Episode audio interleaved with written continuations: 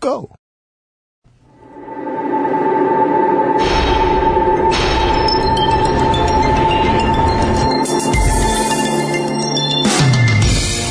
여러 인천 팬들은 야신을 몰아낸 SK 프런트를 불매하지만 한편으론 최정의 타격 상관왕 등극을 응원합니다. 제리 로이스터를 사랑했던 부산 팬들의 마음과 롯데 프런트에 대한 미움에도 일관성이 결코 없지 않습니다. 한민당은 일제 치하에서 호의 후식했던 이들을 주축으로 이루어진 정당이었지만 그 후신의 후신들을 통해 우리는 IMF를 벗어났고 자주국방을 위한 사상 가장 효과적인 정책을 경험했습니다. 오늘은 지금 나열해드린 것 이상으로 답답한 이야기 한 가지를 말씀드리겠습니다. 히스테리 사건 파일. 그것은 알기 싫다. 그것은 알기 싫다. 오프닝을 들으시면서 잠시 설레었을 인천 유나이티드 팬들께 죄송하고. 네. 아, 요즘 인천에서 이천수 선수가 아주 네. 수많은 이렇게 안티팬들, 안티팬들을 다시 리그로 불러 모으면서 이번에 베스트 11까지 뭐 선정되고 골도 넣고 잘하던데요? 네. 미국의 스포츠 스타들은 솔직하고 재미있으면 그 이유만으로 연예계에서도 살아남고 예. 방송가에서도 살아남고 많은 팬들을 거느리는데 에, 우리나라는 아니죠. 예. 어떻게든 매장당하죠. 아, 이천수 좋은데. 네, 예전에 인천하고 울산 경기를 봤는데 네. 이천수가 역시 내가 뭔 얘기를 할지에 대해서는 아무 관심도 예. 없어요. 네. 인, 예, 인천에서 이천수가 데뷔하고 네. 전성기는 울산에서 맞았단 말이에요. 아, 네.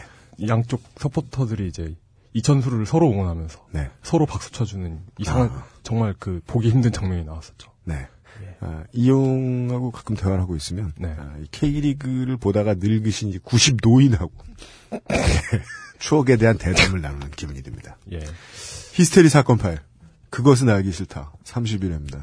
지난주를 기점으로 이용과 저의 특히 우리 춘심협비 문화부장님의 예, 네. 수명이 대폭 늘었죠. 아 근데 그런 네. 그런 의견 많았어요. 나이트 엘프가 됐다는 소리 있어요? 그- 네. 하이랜더 보셨나요 혹시? 한 100년쯤 뒤에 우리가 칼싸움을 하고 있을지 몰라요. 근데 네. 도대체 도대체 뭔 소리야 이런 분들이 되게 많았어요. 어쩌라고 이런, 이런 분들. 그니까요. 그 저는 그 지난주 거 잘 아직 못 들었는데 예. 뭐 어떻길래 그래요? 네. 그니까 그, 그, 그, 그, 그게, 그게 이랬습니다. 세 시간 내! 한순간도 아. 빠짐없이. 그거.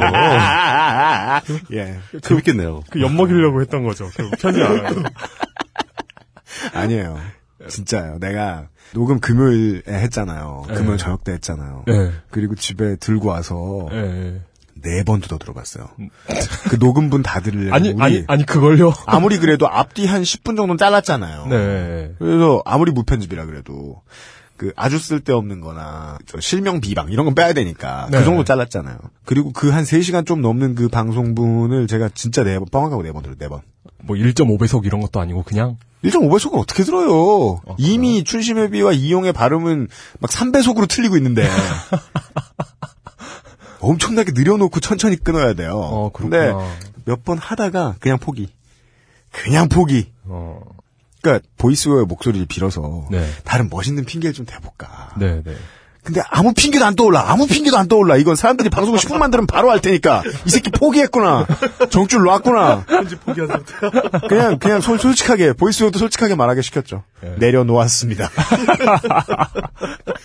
노, 논리 양에는 니들 목.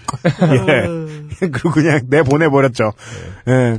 편집의 신. 어, 예, 네. 예. FCU가. 예. 한 주 만에. 엄청나게 편집을 할, 아, 것이 두려워서. 두려운 나머지. 야, 헬프콜을 칠 수 있는 마지막 사나이.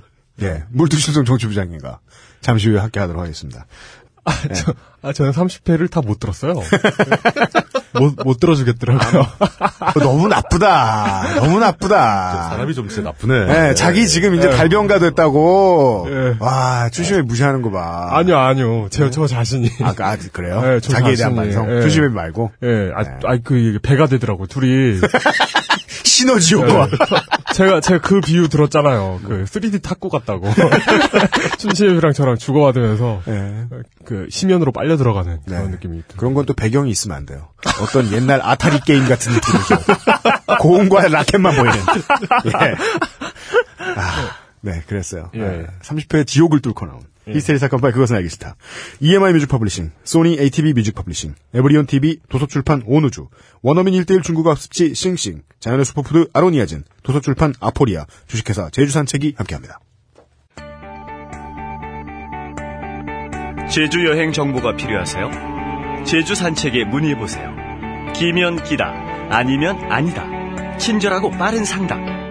딴짓이라 너무나 양심적이어서 오히려 걱정이 되는 항공이면 항공, 숙박이면 숙박, 할인이면 할인. 제주도 여행 정보는 제주 산책. 장난 전화는 장난처럼 신고할 수도 있습니다. 평산네이처 아로니아 진 중세 왕족들이 먹던 귀한 열매 아로니아 국내에서 시판되는 파우치형 제품 중 농축과즙 32.5%의 최고 용량을 너무나 정직하게 담아 경쟁사에 대한 예의를 잊은 바로 그 제품 평산네이처 아로니아 진 오로지 딴지마켓에서 무려 40% 할인 가격으로 구입하실 수 있습니다. 아, 이 딴지 이 미디어 그룹에 그리고 딴지 종편 우리 딴지 종편에 네. 1인 거대 산별 노조라고 볼 수 있는 김태용 엔지니어. 예. 예. 이 사람이 아프면 그냥 올스톱이에요, 올스톱. 와. 나갈 수 있는 건 기존에 녹음해놓은 UMC 의 방송밖에 없어요. 예를 들어 뭐, 저, 어, 아무, 아무나 아는 거, 이런 거. 절대 못 나가요, 그 방송. 예. 예, 청, 청취자 여러분, 그 방송 4시간 녹음하고 40분 나가는 방송입니다. 어. 김태용 엔지니어의 에, 뼈와 살을 깎는 노동의 어, 결과물이에요. 예. 예. 맞습니다. 마사오님은 하는 게 없어요. 어제도 생각해봤는데요. 네. 마사오님은 하는 게 없어요. 편집하고 녹음은 김태용 시키고, 네. 사파하고 교재는 우리 꾸물 기자 시키고, 일본어는 김창규 시키고, 자기는 아무것도 안 해요. 그게 자기는 그냥 뭐 이렇게 능욕하는 말 몇 마디 하다가 그냥 나가는 거예요. 프로그램은 PD가 만들고 이렇게 MC를 쓰는 게 돼야 되는데 네. PD가 어찌 보면 그 MC보다 위에 있어야 되잖아요. 네. 그런데 이건 이제 그 PD가 노예고.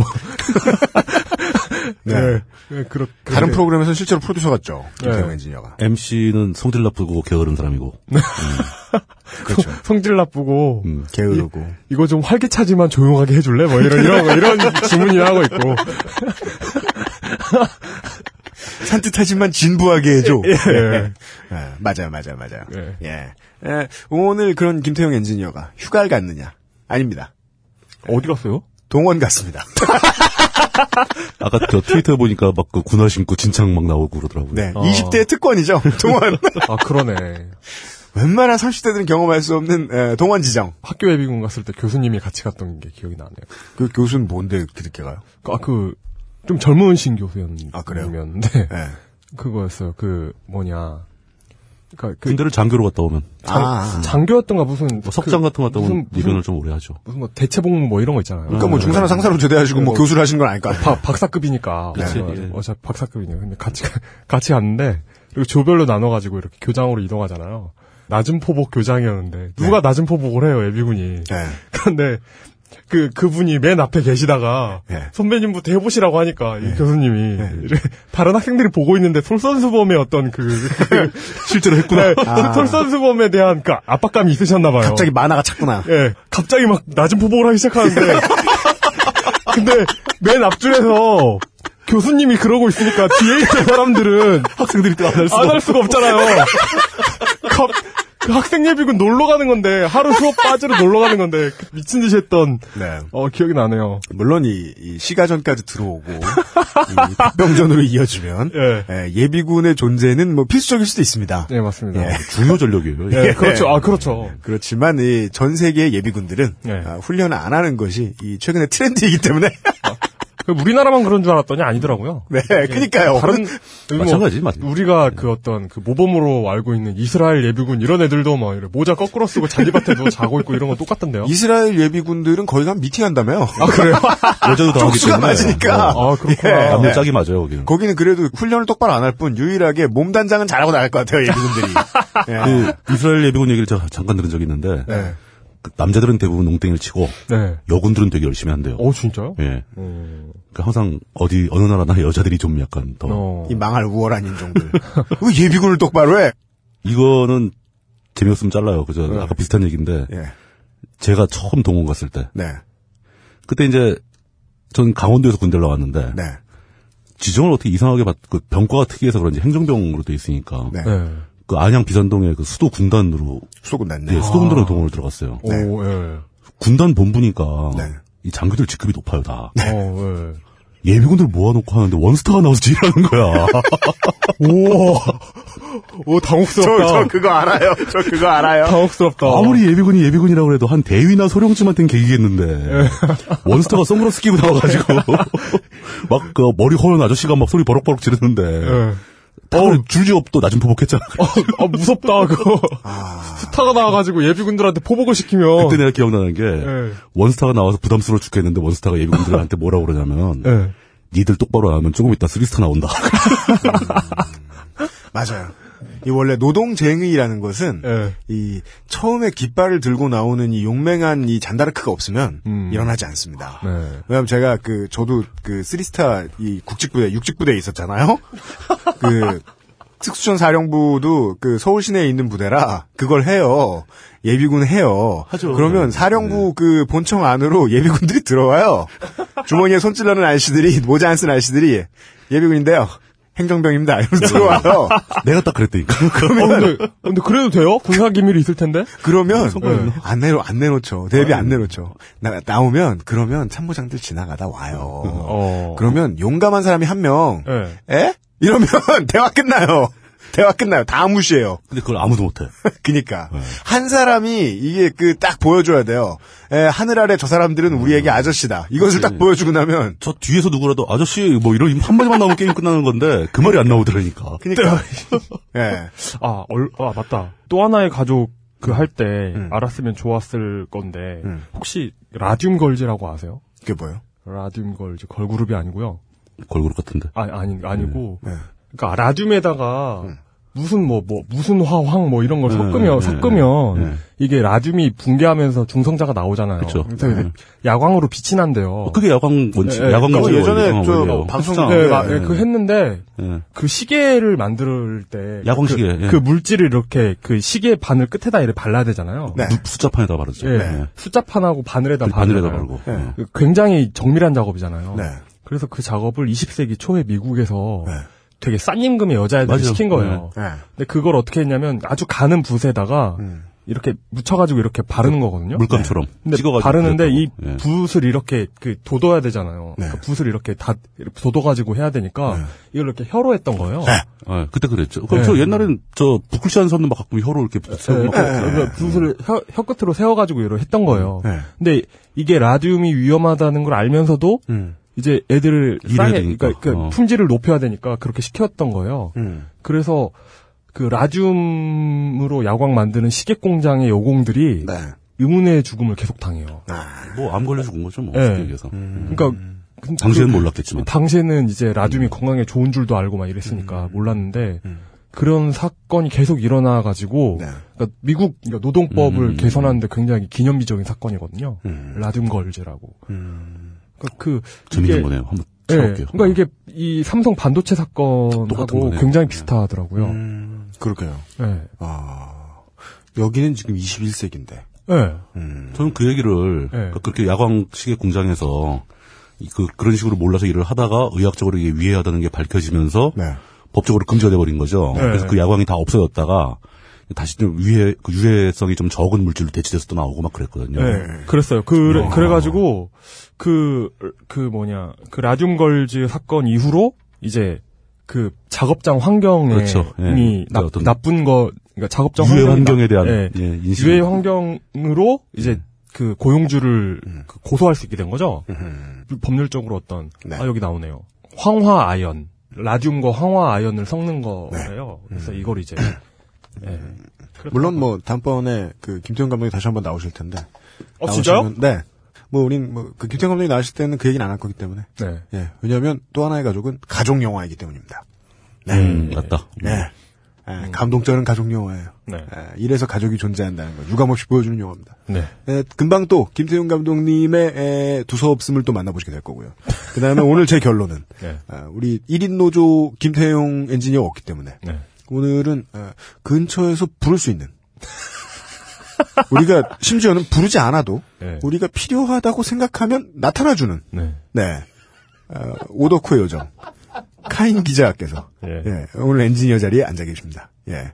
그래서 모든 음질이 안 좋거나 뭐 조악한 문제가 생기면 다 저 새끼 책임입니다. 네. 따라주시기 바라고. 예, 오늘 네. 나와주신 홍성근 기자 감사드립니다. 예. 어, 뭐 말은 말고.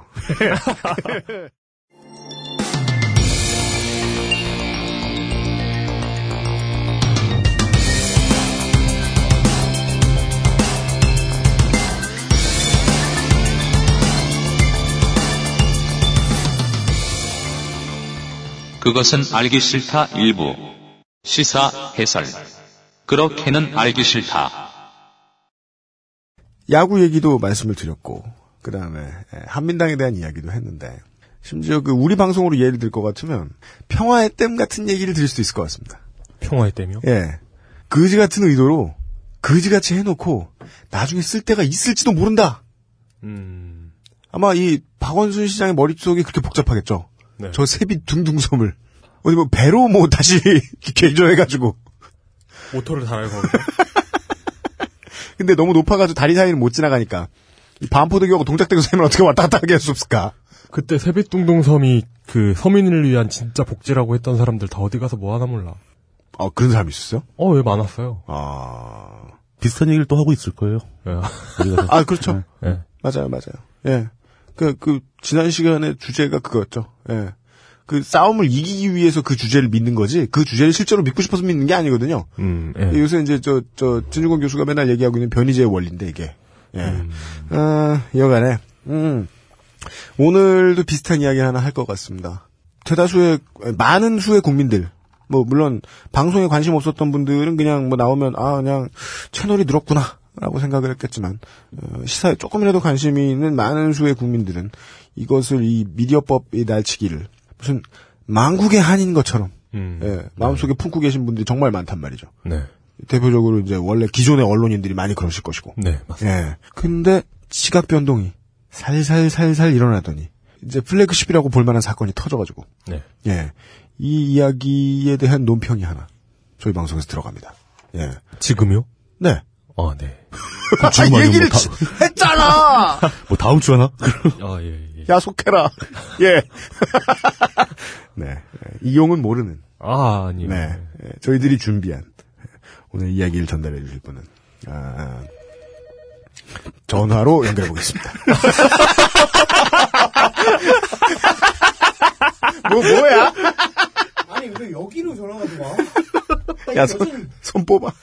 손 뽑아버려, 손 뽑아버려. 아, 옛날에 내가 뽑았죠 초창기 때는 그리고 보통 그 사업 관련된 전화면은 이쪽으로 안 오고 저 예. 편집부 쪽으로 오는데 여기는 무슨 뭐 저 정수기 돈 내라 뭐 이런 거더라고. 아 돈, 돈 내라는 전화를 다 여기로 돌려놓고 이렇게 안 받게 하는구나 그러니까 다 다 김태형 계좌에서 나가나 공과금이?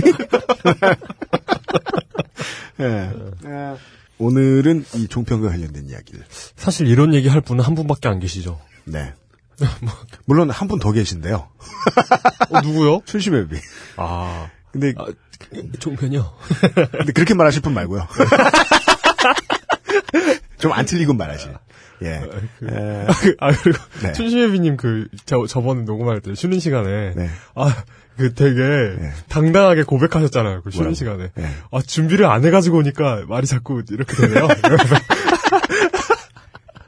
네. 예. 저는 그 방송하는 도중에 그런 말 한 사람이 이용밖에 없을 줄 알았는데. 예.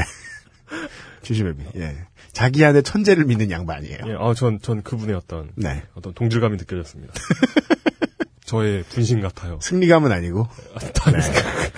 네. 방송을 에, 하면 사람들이 와서 욕하고 음, 방송을 하지 않으면 다른 사람들이 와서 에, 물뚱님 어디 갔냐 네. 찾고 있는 교황청 알바. 네 교황청 알바 예. 아, 이 드디어 이제 트위터 관련 벌, 별망 없어지는 거예요? 트위터요 네. 교황청 트위터 알바. 그죠 예. 아니 우리가 뭐 이 저 캐리어에서 인터셉터 나오는 걸 뭐 하루 이틀이나 뭐 신기해야지. 예. 보통 필수잖아요. 네, 예. 이제 진짜 안 하시면 안 돼요. 그렇죠. 예. 예. 아, 그- 요즘 안 그래도 트위터 사용량이 좀 줄은 것 같아가지고. 맨날 그런 말, 맨날 그런 말. 아, 아, 근데 요즘은 진짜 그건 좀- 동의 못해. 진짜. 요즘 그렇죠. 요즘 진짜 좀 줄어든 것 예, 같아요. 그래서 다시 좀 늘려볼까 하고. 요즘 제가 제가 팔로우를 그, 그 마팔한다고 한 5천 명 가까이 팔로우를 했거든요. 네. 예전에는 그 5천 명의 팔로워들이 이렇게 타는 트윗의 반절 정도가 물뚱인 것 같아요. 일당 5천. 예.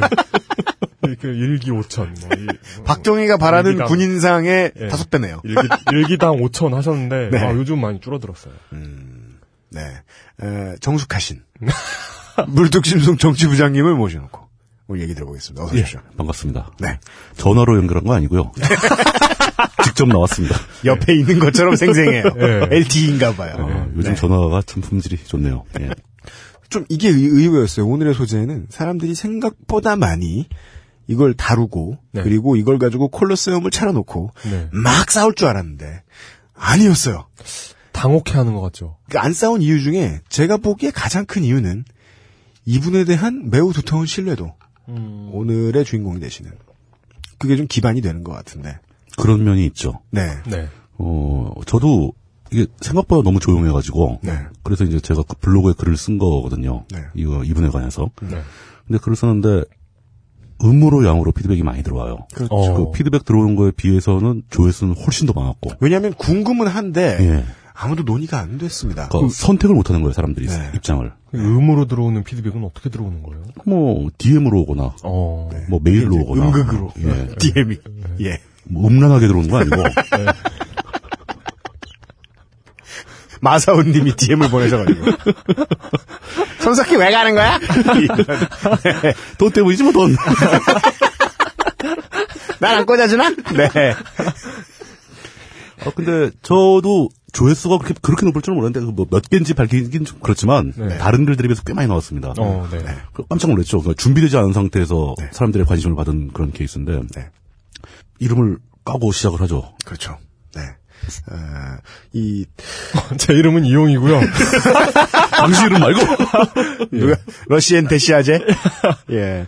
어느 분야에나 요즘처럼 우리 30회 얘기 또 여러 번 하게 될 텐데 예, 어느 분야에나 사람들이 편갈라 싸우기 좋아하는 요즘 같은 때에는 보면 꼭 한 명씩 네. 이 장르별로 분야별로 이 까방권을 가지고 있는 분이 계십니다. 그렇죠. 음, 네. 예, 그렇죠. 그리고 그런 사람들을 그렇게 까방권 주고 싶어하는 사람들을 사람들은 늘 찾아 헤맵니다. 음, 이 사람 한 사람만 가지고는 우리가 싸움의 중립지대로 삼자. 음, 음, 음. 예를 들면 뭐 뭐 무슨 저 저 그 연기자 김태희 씨의 미모, 연기자 김태희 씨의 연기 말고. 혹은 뭐 가수 김장훈 씨의 애국, 가수 김장훈 씨의 나무 노래 행동 말고, 말고. 예. 예 언론인 손석희 씨, 음. 네. 예의 매우 언론인다운 태도, 네. 예. 이, 이 문제에 있어서 사람들은 평화를 찾죠. 예. 이구동성으로 좋아하죠. 그렇죠. 전 싫어해요. 진짜요? 예. 진짜요? 왜요? 왜요? 이 사람이 56년생인데 네. 저보다 젊어 보여요. 아, 그건 그래요. 그러니까 싫지 당연히. 맞아요. 재수없지. 그러면은 편집장님은 얼마나 싫어하시겠습니까? 딴지일보 입장에서 보면 완전 히 네. 공적이죠, 공적. 예. 이게 그 늙어 보이는 외모에 대한 어떤 그런 음. 자괴감 이런 것도 네. 이- 이- 그 일베 친구들한테 치료가 필요하듯이 그런 그런 자괴감에도 어떤 치료와 아니요, 위안- 이런 분들 위안이 그냥 필요합니다. 피부만 치료하시면 돼요. 뭘. 아니. 이거 어떻게 구제해줘? 아니 저는 거울을 보다가 제 눈가에 주름을 세봤는데 음. 어 이게 이- 이게 중학교 때부터 있던 주름이긴 한데 네. 맞아요. 어 이거 너무 너무 너무 이게 네. 어 그렇더라고요. 아, 그래가지고 예 예. 예, 56년생인데 그 정도 외모를 가졌다라는 게 좀 불쾌해서 네. 반칙이죠? 예, 뭐 멀리는 안 가고 그냥 우리 우리나라에서만 56년생이 어떤 사람들이 있는가를 한번 찾아봤죠. 오늘의 최초의 이야기는 이 외모에 대한, 부장님의 열폭에서부터 출발합니다. 외모에 대한 디스로 시작을 할까 합니다. 예. 네. 아 사실 그 외모 얘기. 어. 우리나라 프로야구 선수 중에서 제가 아 이 사람 은 진짜 진짜 스포츠 영웅이다라고 생각하는 박철순. 오 예. 아, 박철순이 56년생이에요. 오. 손석희하고 동갑입니다. 아 그렇구나. 예. 그리고 스포츠계에 또 그 배어백 감독 있잖아요. 아, 팀 베어백, 팀 양 베어백. 양 배어백 감독. 이 사람도 56년생입니다. 어. 그리고 연예계로 가면은 혹시 요즘 분들은 저 이 가수를 알지도 의심스러운 그 혜은이 씨. 혜은이 씨. 이분이 56년생이래요. 아주 먼 과거의 가수 같은데. 개그맨 중에 서세원, 오재미 이런 사람들이 56년생이죠. 서세현 씨 요즘 뭐 하나? 목사님으로 저 이 포교 활동에 활동. 네. 어, 네. 네. 한때 그 우리나라 여배우 뭐 트로이카 체제 중에 한 명이었던 유지인 씨가 56년생이고 아, 이분은 저, 이분은 제가 모르겠네요. 모르시죠? 네. 그리고 만화가 이현세 이분도 56년생이고 네. 그리고 이게 그 진짠가요? 저는 또 소문으로만 들어서 이 벙커원이 입주한 건물의 주인이 윤석화 씨라면서요. 네, 음. 어, 맞습니다. 네, 맞아요. 예, 네. 윤석화 씨가 56년생입니다. 그리고 이거는 저, 저 조국 교수가 막 얘기를 해가지고 사람들 많이 아는데 정치인들 사이에서 네. 박원순, 노회찬, 손석희가 동갑이다. 맞습니다. 박원, 박원순, 노회찬, 손석희요? 예. 외모를 한번 떠, 떠올려 보시면은 네. 손석희 씨가 얼마나 그 사기 캐릭인가 알 수 있죠. 네. 그 의학의 도움이 있었을 거라. 나는 의사다의 어떤 그런 도움이 있었을 거라. 뭐 일설에 의하면 손석희 씨가 매일매일 한 두 시간씩 운동을 하신다고 운동을 한다고 그러니까 건강을 잘 유지를 하는 거고 또 네. 운동 타고난 게 아니라 있겠죠. 피부과에 두 시간씩 누워 계셔도 네. 그 정도 퀄리티는 안 나올 텐데. 타고나는 수밖에 타고나는 게 없는 있겠죠. 그렇죠. 젊었을 때 사진 네. 보면은 손석희 씨는 진짜 그 목소리면 목소리, 외모면 외모, 음. 이 방송을 진행할 사람으로서는 타고난 사람이라고 봐야 되겠죠. 청취자 여러분 이해해 주십시오. 저희들은 에, 남자의 외모를 평가하기를 매우 쉽게 여기는 나쁜 놈들입니다. 거예요. 네. 그러니까 저도 지금 살짝 보고 있는데 음. 지금 뭐 이름들이 쭉 나와 있는데 예를 들면 배우 김영란 선생, 예. 지금 저 조배숙 의원, 그 다음에 은퇴한 지 한참 지난 80년대 팬들이 기억하고 있는 음. 복싱 선수셨던 슈가레이 레너드, 슈거레이 레너드. 그리고 그 강준만 정치평론가 오. 예, 비교할 만한 56년생이 손석희 전 교수하고 이게 그 지금 뭐라고 불러드려야 되나? 사장. 손석희 JTBC 보도부문 네. 사장하고 비교할 만한 인물 50년생 인물 딱 한 사람 있네요. 멜 깁슨. 멜 깁슨. 나 비교가 멜 깁슨이 네. 근데 쭈글쭈글한 걸로 치면 네 여전히 손석희 사장이 위네요. 멜 깁슨의 피부 상태가 그렇게 좋진 않죠. 그죠? 아, 최근 사진 보면 아주 좀 형편없죠. 저도 최근 영화 한번 봤는데 많이 늙었어요. 네. 아유, 예. 멜 깁슨은 초창기에 그 저 매드맥스 원에 나왔을 때와 가장 네. 매드맥스가 언제 영화야? 어. 와. 매드맥스 나왔을 때 김태형 안 태어나. 김태형 16세 폭이에요. 그 매, 매드맥스가 몇 년도 영화죠? 매드맥스. 매드맥스 79년 영화네요. 맞네. 그래서 제가 80년에 아, 봤는 맞네. 모양이네. 멜 깁슨 씨와 이 손석희 사장이 24살 때 나왔던 영화네요. 네. 음. 동갑 내기 비교는 이 사람 한 사람 얘기만 더 하고 끝내죠. 네. 윤청중하고 동갑입니다. 어, 갑자기 기분이 확 안 좋아졌어요.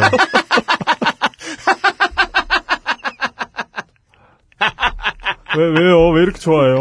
그래서 이게 이 혈액형별 성격론을 조심해야 되는 게요. 네. 그거 믿는 사람들은 그것도 뭐 저 뭐냐 혈액형 믿는 사람들은 별자리도 믿고 띠도 믿잖아요. 네. 띠로 어떻게 성격을 가릅니까? 아닌 어, 그래서- 거 다 알면서. 그래서 제가 이 56년생이면 잔나비띠예요. 네. 제가 잔나비띠라고. 아, 그러세요? 딱띠 동갑이거든요, 저랑. 네. 그래가지고 아, 이제 잔나비띠들이 좀 달라요. 뭐 이런 얘기 하려고 그랬는데 네. 동갑이님을 찾다가 포기했죠. 그런 드립을 쳤다가 나중에 윤창중이 나오는데 어떡하라고. 그죠. 뒤졌더니 그 자기 같은 나이에 뭐 병신 하나 꺼내라. 그럼 하나 나올 거 아니에요 분명히. 어, 어, 그럼 누가 동일시한다? 안 돼요. 예. 네. 아, 뭐 그렇습니다. 뭐 띠나 혈액형 이런 거 신경 좀 쓰지 않았으면 좋겠어요. 네. 차라리 저거는 의미가 있죠. 58년 개띠 문제는 의미가 있죠. 58년 개띠가 왜 의미가 있냐면은 58년 개띠가 우리나라에서 고등학교 평준화된 첫 세대입니다. 박정희 아들 누구죠? 아. 예, 박지만. 박지만, 박지만. 그래, 그렇기 때문에 58년 개띠에 바로 몇, 1, 2, 3년 선배들이 그 58년 개띠를 굉장히 비웃은 거예요. 어. 시험도 안 치고 고등학교 들어온 놈들이다. 그래가지고. 네. 그래서 뭐 경기고등학교 같은 데는 한때 그 시점을 전후해가지고 동문회를 따로 하고 막 그랬었어요. 음. 맞아요. 요즘엔 다 없어졌는데 다 통합됐는데 음. 네. 그때는 58년 개띠가 그렇게 천대받던 세대였던 거죠. 어, 그래가지고 58년 개띠 이게 나온 거지 이게 무슨 개띠가 무슨 문제가 있다 뭐 이런 거 아니거든요. 그러니까요. 뭐 하여간에 그러니까요. 네. 예 그건 뭐 그 정도로 하기로 하고 손석희 씨가 휘문고등학교 나오고 국민대 국문학과 출신이죠. 네, 아, 이거- 군- 국문학과. 예예 예, 그 국문학과 누구도 있죠? UMC, UMC. 네, UMC 네, 있어요. 그리고 홍성갑 있어요. 근데 국문과에서 뭐 배워요? 그 국문과 뭐 배우지? 술 먹어요. 아, 술 먹어요. 네 맞아요. 술을 배워요? 네 그런가? 술을 좀 많이 배워요. 술을 많이 배워요. 다양한 소주를. 네. 근데 이제 간혹가다 이제 손석희 씨에 평가를 할 때그 언론계에서 이렇게 성공하는 사람들 대부분 서울대연대 고대 출신이 많은데 네. 그 국민대라는 게 문제가 된 적이 있었다 뭐 이런 얘기 가 나온 게 있거든요. 그건 뭐 예상 가능하죠. 뭐 누구나 충분히 그러셨겠죠. 가능하죠. 네. 어, 이게 아마 그 문제가 그 손석희 씨가 조선일보 입사했던 시절에 문제가 됐었을 거예요. 음, 조선일보였죠. 그랬었죠, 예. 뭐 조선일보 얘기 좀 나, 잠깐 나오겠지만. 그리고 고교 때부터, 고교 시절부터 방송반을 했다고 합니다. 네. 그러니까 그 방송에 어려서부터 관심이 있었던 거죠. 네. 사실 휘문고 뭐, 방송반 엘리트입니다. 네. 예, 그 정도면 뭐 장난 아니죠. 엘리트입니다. 휘문고 좋아요? 좋죠. 명문에 속하죠. 예. 차인태 씨가 휘문 출신이에요. 휘문 선배예요. 차인태 씨도 방송계에서 굉장한 사람이었죠. 손석희 씨도 이제 그 라인을 타고 이제 성장한 사람인데. 그리고 이제 미네소타 대학에 가서 석사를 땄는데 그 석사 학위 논문을 가지고 또 누가 시비를 걸고 있죠. 네, 누가요? 네. 예, 예. 그럼 뭐 그 얘기는 뭐 다른 기회가 있으면 그 석사 논문 뭐 검증 뭐 논문 표절 문제 이런 거 그러니까요. 딱 기회되면 한 번 더 다루죠. 근데 저는 뭐 그런 분의 이름을 뭐 듣거나 본 적이 예. 없어요. 그러니까 네. 이 약간 약간 잡스럽기도 하고. 근데 그 56년 예. 유명한 작곡가시더라고요. 기억할 만한 사건을 보니까 예. 뭐, 뭐 봐요? 그, 네. 엘, 엘비스 프레슬리가 하운드독을 발표했네요. 아, 네, 그렇죠. 예, 엄청 옛날이네요. 이렇게 보니까. 뭐 엄청 옛날이고 예. 56년이면 전쟁 끝나고 3년밖에 안 된 해예요. 그 56년도엔 아, 핸드, 독을 네, 발표했어요. 핸드폰 뭐 나왔죠? 56년 된 유선 전화도 없었던 것 같은데. 아이폰 마이너스 5요. 어. 아이폰 마이너스 한 40 정도. 네. 어, 아까 얘기했듯이 학교 나온 다음에 손석희 씨는 방송국에 들어간 게 아니고 조선일보에 먼저 들어갑니다. 네. 근데 조선일보도 기자가 된 게 아니고 판매국에서 근무를 했다고 하죠. 네. 네. 어. 일반 사원으로 근무한 겁니다. 그러니까. 네. 근데 한 1년을 못 채우고 다시 나와서 MBC에 합격을 했겠죠. 네. 조선일보 다니면서 MBC 시험을 받겠죠 또. 네. 근데 MBC 합격되면서 MBC로 옮기는데 아마 그때 조선일보에서도 학벌에 대한 차별을 좀 받았을 것이라고 사람들이 추측을 합니다. 당시에 어. 느 회사는 안 그랬겠습니까? 당시엔 조선일보가 대단했거든요. 아, 음. 거긴 진짜 완전 서울대 천지였거든요, 그냥. 예. 아, 그래서 그런 환경 때문에 네. 이- 이회창 전, 그 얘기도 나오는 예, 거죠. 전, 예. 전 대법관의. 네. 뭐 요즘은 요즘은 뭐 고대 나와도 기자 하나? 이런. 예, 뭐 이런. 그런 얘기도 나오고 그랬죠. 네. 그것 때문에 뭐 손석희 씨의 성격이 삐뚤어졌다거나 뭐 이런 얘기는 아니에요. 네, 네. 막 일배가 됐다. 그런 게 아니에요. 굉장히 바람직한 인간형이 됐고 네. 우리가 알고 봤더니 막 손석희 일배 인증 뭐 이런 얘기를 하고 있는 게 아니에요. 예. 어, 굉장히 그 정석대로 잘 성장을 하십니다. 네. MBC 들어가서의 경력을 살펴보면 입사하자마자 84년도에 입사했는데 85년도에 벌써 아나운서 역할을 합니다. 네. 그때 뭐 일본 뉴스, 아침 뉴스, 뭐 현장 85 이런 거에 그 아나운서 역할을 하게 됩니다. 네. 이것도 아마 그 아나운서로서의 자질이 너무 좋으니까 네. 발음도 명확하지, 네. 말도 잘하지, 음. 얼굴도 되지. 뭐 네. 그러니까 그 방송에서 굉장히 빠르게 성장을 한 케이스가 되겠죠. 네. 그 아이실 멤버들이 가지지 못한 저는- 카메라에 잘 잡히려면 네. 얼굴이 작아야 돼요. 예. 아, 이거, 이, 이, 그러니까 이게, 이게, 이게, 이런 그. 왜, 왜 더? 갑자기 이런 말을- 발음도 안 되고 어차피 이건 기본상 떨어지고 이 네. 발음 형은- 이러면 안 되지. 네. 아니, 이, 이거, 이거. 그렇지 않은 그, 네. 예. 혀 안에 DJ 박스가 들어있어요. 이 형은. 네. 그렇다고 뭐 손석희 씨가 뭐 맨날 아나운서만 한 거 아니에요. 진행자도 많이 했습니다. 젊음의 음악 캠프 뭐 이런 것도 했습니다. 네. 맞아. 옛날에는 아나운서들이 다 했어요. 아나운서들이 다 했어요. 지금도 그거. 하잖아요. 그렇죠. 뭐 네. 가요, 가요 프로도 다 하고. 그래서 근데 그게 언제부턴가 이제 뭐 가수나 걸그룹이나 뭐 이렇게 아이돌들이 진행을 막 하기 시작했는데 옛날엔 진행 다 아나운서가 했어요. 네. 아, 전, 전 요즘 그, 그, 뭐지, MBC에서 하는 음악 프로 뭐죠? 음악 중심이요? 네. 음악 중인가? 아, 아, 거기 진행을 그 오그라들어서 못 보겠어요, 저는. 왜요? 저, 저, 아, 함께 뭐, 해요, 뭐 이런데. 네. 아, 오그라든다길래 뭐 큐브 안에서 진행을 하나? 아우. 시공간이 막. 정말 시공간이 이렇게 그 TV를 중심으로 이렇게 오그라들고 있는 뭐 그런, 그런 아, 정말 다행인 게 저희 딸아이가 그런 프로를 잘 안- 즐겨 안 봐서 다행입니다. 음. 제가 꼰대 같은 얘기 하나 하면 그 케이팝은 유해 장르로 지정이 돼야 이게 지금의 여성가족부의 분위기에 맞을 것 같아요. 그 게임 원래는 그러면 안 되죠. 게임이나 게임이나 웹툰이 위해물로 지정받는 거 음. 보면 뮤직뱅크 같은 건 당연히 19금 그건 방송 걸려- 불가지, 뭐. 19금이나 방송 불가 걸려야 되는 네. 거고. 룸사롱을 내 방에 거의 그런 분위기 때문에. 전국의 가정의 몸을 예, 아, 또 꼰대 같다 욕먹. 자. 아, 네, 네. 네. 아, 예, 예. 아니, 그러니까 이- 이렇다는 게 뮤직뱅크가 나쁘다는 얘기가 아니라. 그러니까, 그러니까 다른, 그러니까 다른 문화 장르에서의 어떤 그런 거죠. 예, 예, 그, 그, 예, 예, 예. 그게 잘못된 겁니다. 예, 예, 예. 니에 니에 니에 알겠습니다. 아, 저 방송 후에 처음으로 방송 시작 후에 처음으로 노두신 정치부장님한테 죄송하다는 말씀을 드립니다. 왜 왜 왜? 아, 이용을 이게, 대신해서. 괜찮아요. 이게 날씨가 너무 더워서 그래요. 지금 나도 더워. 지금. 네.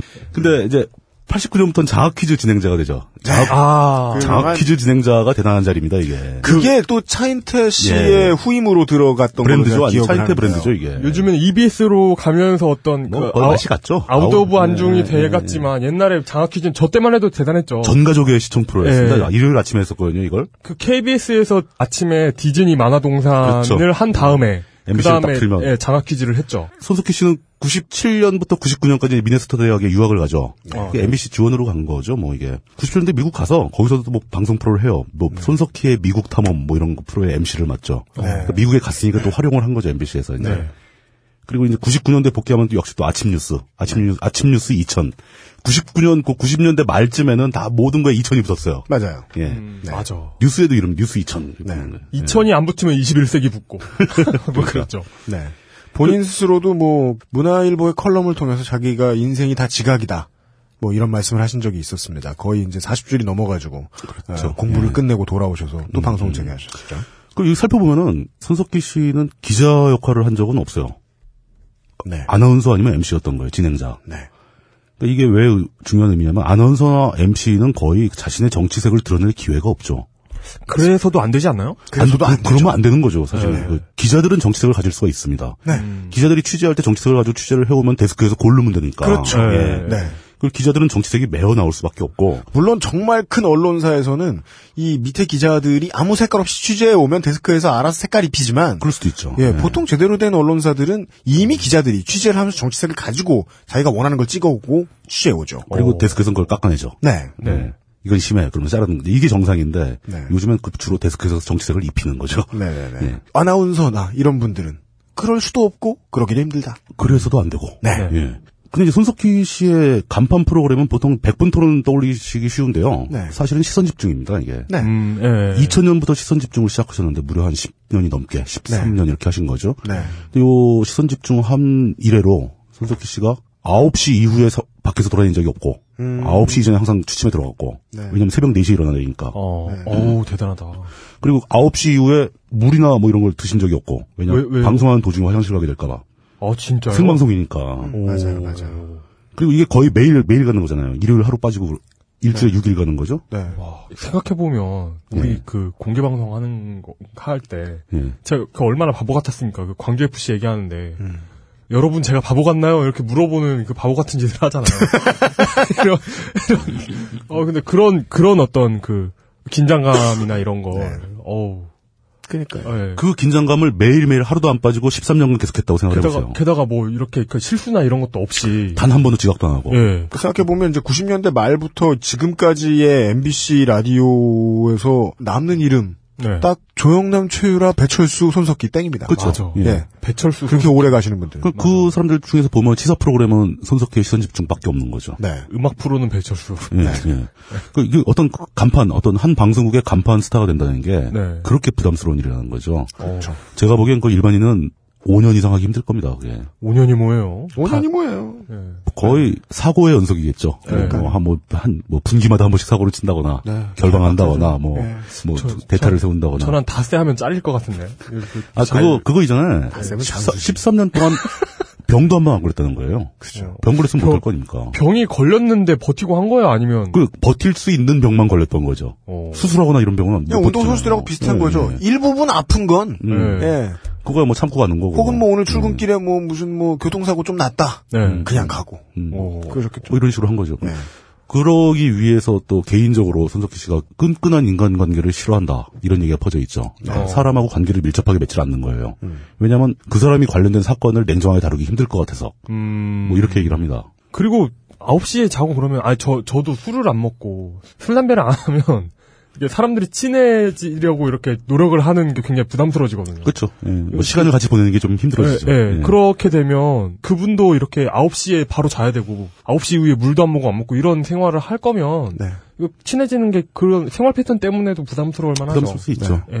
뭐 그런 식으로 오고 이제 그 우리들이 잘 알고 있는 백분 토론은 2002년부터 시작을 하셨는데 네. 2002년도에 그 바로 직전까지가 유시민 씨가 네. 진행하던 백분 토론을 바로 후임으로 들어서 손석희가 받아와서 네. 이어온 거죠. 그게 또 MBC의 간판 토론 프로가 된 거죠. MBC뿐 아니고 우리나라 방송 전체의 그렇죠. 간판이었죠. 네. 그 사람들이 백분 토론에서 한 얘기는 다 믿었던 걸로. 네.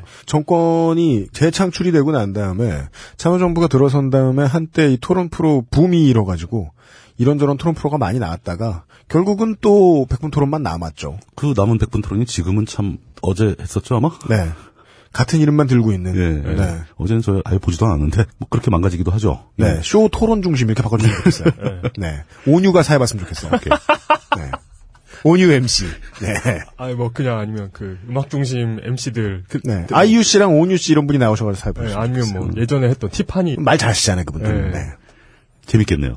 아, 제- 제- 머릿속으로 떠올려 보니까 재밌겠네요. 그러니까요. 네. 일단 화면 색깔이 달라지겠네. 예. 혹은 더 이상 듣거나 본 적이 없는 그런 쇼가 아닐 거예요. 그리고 그 마이, 네. 마이크에다가도 그 사람 이름 이렇게 써놓은 거 있잖아요. 어, 이름, 이름 막 이렇게 마이크 이렇게 반짝이 붙인 그 이름 마이크. 써. 여기다 이게 반짝반짝하게 진중권 써 있고. 아니지 그게 한글로 안 써 있잖아요. 친정권 이렇게 써 있어야죠. 친정권. 그러면 어느 반짝에는 그 페인투 써 있겠네. 그럼 광주 FC처럼 등에 등에 트위터 주소 반짝반짝. 에이씨. 좋습니다. 오늘 오늘 무대를 마지막으로 뭐, 뭐 물뚝심송이는 뭐 한동안 안 나온다고 하네요. 뭐 이러면서. 네. 야, 재밌겠다. 네. 어 그런데도 불구하고. 네. 아 그만 좀 웃고 이제 그러니까. 손석희 손석희 얘기 오늘 집중합시다. 다섯 시간 하겠다. 씨발. 네. 지금 이제 열 장 중에 한 장 넘어가서 지금. 아, 예, 빨리빨리 죄송합니다. 좀 갑시다. 죄송합니다. 예. 현재 우리 사회 일반 대중이 손석희 씨에 대해서 갖고 있는 이미지는 굉장히 좋죠. 네. 근데 특히 이제 이 진보나 야권 진영에서 손석희 씨를 굉장히 좋아하는 게 뭐 솔직히 말해서는 그렇죠. 손석희 씨가 이쪽에 주장을 한 적이 없어요. 우리 마음에 드는 주장을 한 적은 없고 네. 항상 합리적이고 냉정하게 중간에 서 있었다 이런 평이잖아요. 네. 네. 그 말이 맞는 거예요. 손석희 씨는 자신의 정치적 주장이 있었던 사람은 아닙니다. 네. 있어서도 안 되고 네.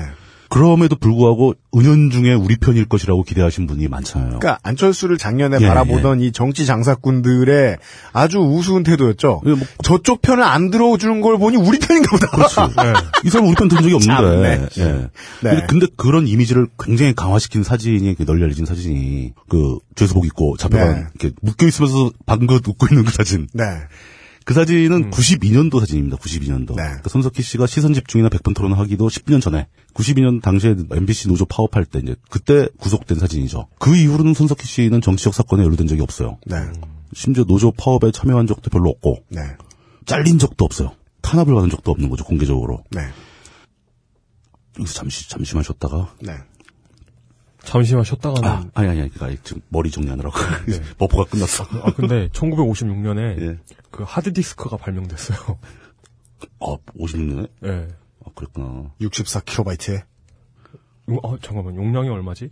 용량 안 나올 것 같은데 나 그본것 같은데 그, 그 페이지. 한번 네, 가시면 네. 되나요? 아 예예 예. 그렇습니다. 예. 그런 상황에서 그 손석기 씨가 보여준 정치적 입장을 한번 생각을 다시 한번 해보자는 거죠. 있나요? 그러니까 뭐가? 그게 뭐가 있는가 한번 다시 한번 우리 생각을 점검해보자는 거죠. 네. 보통 양쪽이 나와서 의견이 충돌할 때 특히 토론 프로그램은 정치적으로 입장이 다른 두 세력들이 나와가지고 설전을 벌이지 않습니까? 예. 양쪽의 입장이 대립될 때 토론을 하는데 진행자가 하는 역할은 시간을 균등하게 배분해주고 알아서 싸워라 이런 것도 사실은 진행자 완벽한 진행자는 아니죠. 그렇죠. 양쪽이 하는 말 중에서 너무 나가는 거 쳐내고. 말이 안 되는 얘기를 할 때는 지적을 해줄 필요가 있어요. 네. 어, 논리적으로 앞뒤가 꼬였을 때는. 그래서 대표적인 손석희 사장의 유행어가 생겼죠.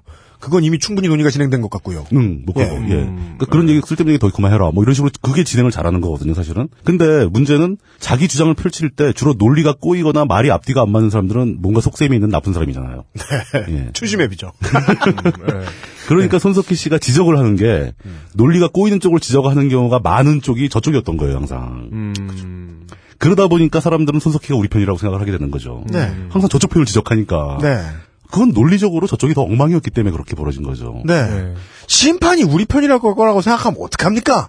그거 판정을 공정하게 했는데. 하긴 공정하게 한 것뿐인데. 네. 그러니까 사실 손석희 씨는 이쪽 편을 들은 적이 없는 거예요. 그럼에도 불구하고 듣는 사람들은 굉장히 통쾌해하면서 그 통쾌함이 네. 우리 편이라는 친밀감이 생기기 시작했다라고 예, 저는 생각을 하는 겁니다. 네. 맞아요. 예. 이게 판관 포청천이 주는 그런, 예, 그런 교훈이에요. 거죠. 음, 예. 하지만 우리 쪽이 만약에 논리가 꼬이면 언제든지 가차없이 우리 쪽에서 지적이 날라옵니다. 그러니까요. 똑같은 거예요. 그럼 그쪽도, 아, 저 사람은 괜찮네, 뭐 이렇게 생각할 수 있는 거고. 예. 이게 진짜 힘든 건데 손석희 씨는 이걸 굉장히 잘했어요. 그죠. 그게 손석희 씨의 장점이지만 우리는 사람이- 오해하면 안 됐다. 오해하면 안 되는 거죠. 우리 예. 편이라고 오해하면 안 되는 거죠. 어차피 유심히 나와서 질 일이 없으니까 그냥 네. 그랬던 거지. 음. 예. 근데 그걸 단적으로 예를 들어, 뭐, 예를, 막, 오늘 이렇게 갖고 있냐. 이 정도를 혀가 꼬이는 거라고 지금. 어, 최, 최초의 하드디스크 드라이브는 그러니까 삼 3.7메가바이트 정도고 어, 큰일 용량. 네. 예, 냉장고 두 개 정도 사이즈에 어, 그럴만하지. 디, 스크 50장이 들어갔대요. 만약 이 부분을 제가 편집 안 하고 내보낸다면 네. 예. 이것이 바로 저의 이용 햇볕 정책. 뭐좀 아니, 아닌데, 해봐라. 아닌데 아닌데 포용해 주마. 아닌데 아니, 지금 나한테 어떻게 의하고 있냐고. 아, 이거, 이 물뚝심송님 이렇게 혀 꼬였을 때, 혹시 심심하실까봐, 유현수님. 충정인데? 그래요. 빨리 대, 가서. 대화해보면 일배도 다 우리를 배려하고. 네. 손석기 씨가 그 토론 진행하면서 제 기억에 제일 크게 남는 거 사건은 그거였죠. 탄핵 때 탄핵 끝나고 나서 아, 이제 예, 그 예. 한나라당 의원이 나와서 예. 탄핵은 그 노무현이 유도한 것이다. 라는 발언을 하자 손석희 씨가 그런 얘기를 합니다. 아니 그걸 알면서 왜 하셨습니까? 네, 그렇죠. 예. 자기들이 탄핵을 해놓고 나중에 와서 지나고 보니까 이 탄핵이라는 사건은 노무현이 유도했다는 이- 그 주장을 한다는 것은 자기들이 노무현의 술수에 넘어갔다는 걸 고백하는 것밖에 아니잖아요. 그렇죠. 그러니까 이런 식으로 자기의 앞뒤가 안 맞는 주장을 했을 때 손석희 씨가 한 일은 탄핵의 이상초에 잘못됐다거나 뭐 이런 정치적 이유를 제시한 게 아니라 네. 당신 말이 앞뒤가 안 맞지 않느냐. 토론의 룰을 이것뿐이에요. 가장 잘 파악하고 예. 있는 심판이었던 거죠.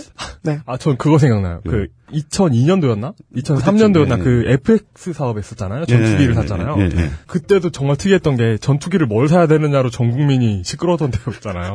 그렇게 뭐 러시아냐 뭐 예, 프랑스냐 뭐 이런. 그래가지고 라파라고 F-15가 예, 예. 싸우고 있었는데 그걸 그걸 가지고 그 백분 토론을 한 거예요. 지금 생각하면 웃기죠. 라파를 살까 F-15를 살까로 백분 토론을 했는데 어떤 분이 프랑스에 가가지고 라파를 그 직접 타보고 음, 가- 그러니까 우리나라의 어떤 궁극의 비행 덕후였던 거죠. 파일럿도 아닌데 예, 파일럿이 아닌데 그걸 타봤다고요? 예, 와. 민간인인데 그래가지고 어 저는 그 라파를 직접 타본 사람으로서 성능이나 이런 면에서 F15보다 라파를 월등하다고 생각한다. 그랬더니 F15도 타보셨나요? 이렇게 물어보시고요. 그래가지고 그래가지고 상당히 이렇게 뻘쭘해졌던 그런 이런 예를 접수하면 엄청 나올 거요 네. 엄청 나오죠. 근데 그 얘들을 여러 개를 검토해봐도 손석희 씨는 항상 그 주장의 모순점을 지적한 것 뿐이지 네. 자기가 어떤 스탠스에 서가지고 스탠스를 주장한 적은 없다는 거예요. 맞습니다. 그건 뭐 당연한 거죠. 그러니까 손석희 씨는 굉장히 유, 능한 아나운서이자 진행자였다. 네, 또 토론의 맞습니다. 사회자였다. 이렇게 결론을 내려야 된다는 거죠. 네. 그 수입고 찍힌 사진을 근거로 우리 편이 아닐까 하고 생각한다면 그것은 당시에 네. MBC의 직원으로서 노조원으로서 자신한테 주어진 역할을 하다가 네. 그런 일을 당한 것뿐이다. 이렇게 보는 게 객관적이다. 어 그런 거 같네요. 예. 예. 라까지 얘기를 해놓고 이제 그 손석희 씨가 그만두고 나온 MBC의 상황을 한번 살펴보는 걸로 넘어가죠. 예. 예. 아, MBC. MBC. 근데 그때까지 한 얘기가 손석희 씨를 디스하는 걸로 들릴까? 아니요? 아니요. 전혀 이거 디스한 게 아니고 그냥 사실을 얘기한 것 뿐인데. 아, 예. 30회를 들어보세요. 그걸 왜 자꾸. 이쪽 디스했다, 저쪽 디스했다. 나중에는 나중에 스스로 디스. 이게 지금 우리가 우리가 뭐 하는 거지? 이러면서 아, 참 덥다. 조심해비가 두 개가 된 줄 알았어요? 그. 예. 네.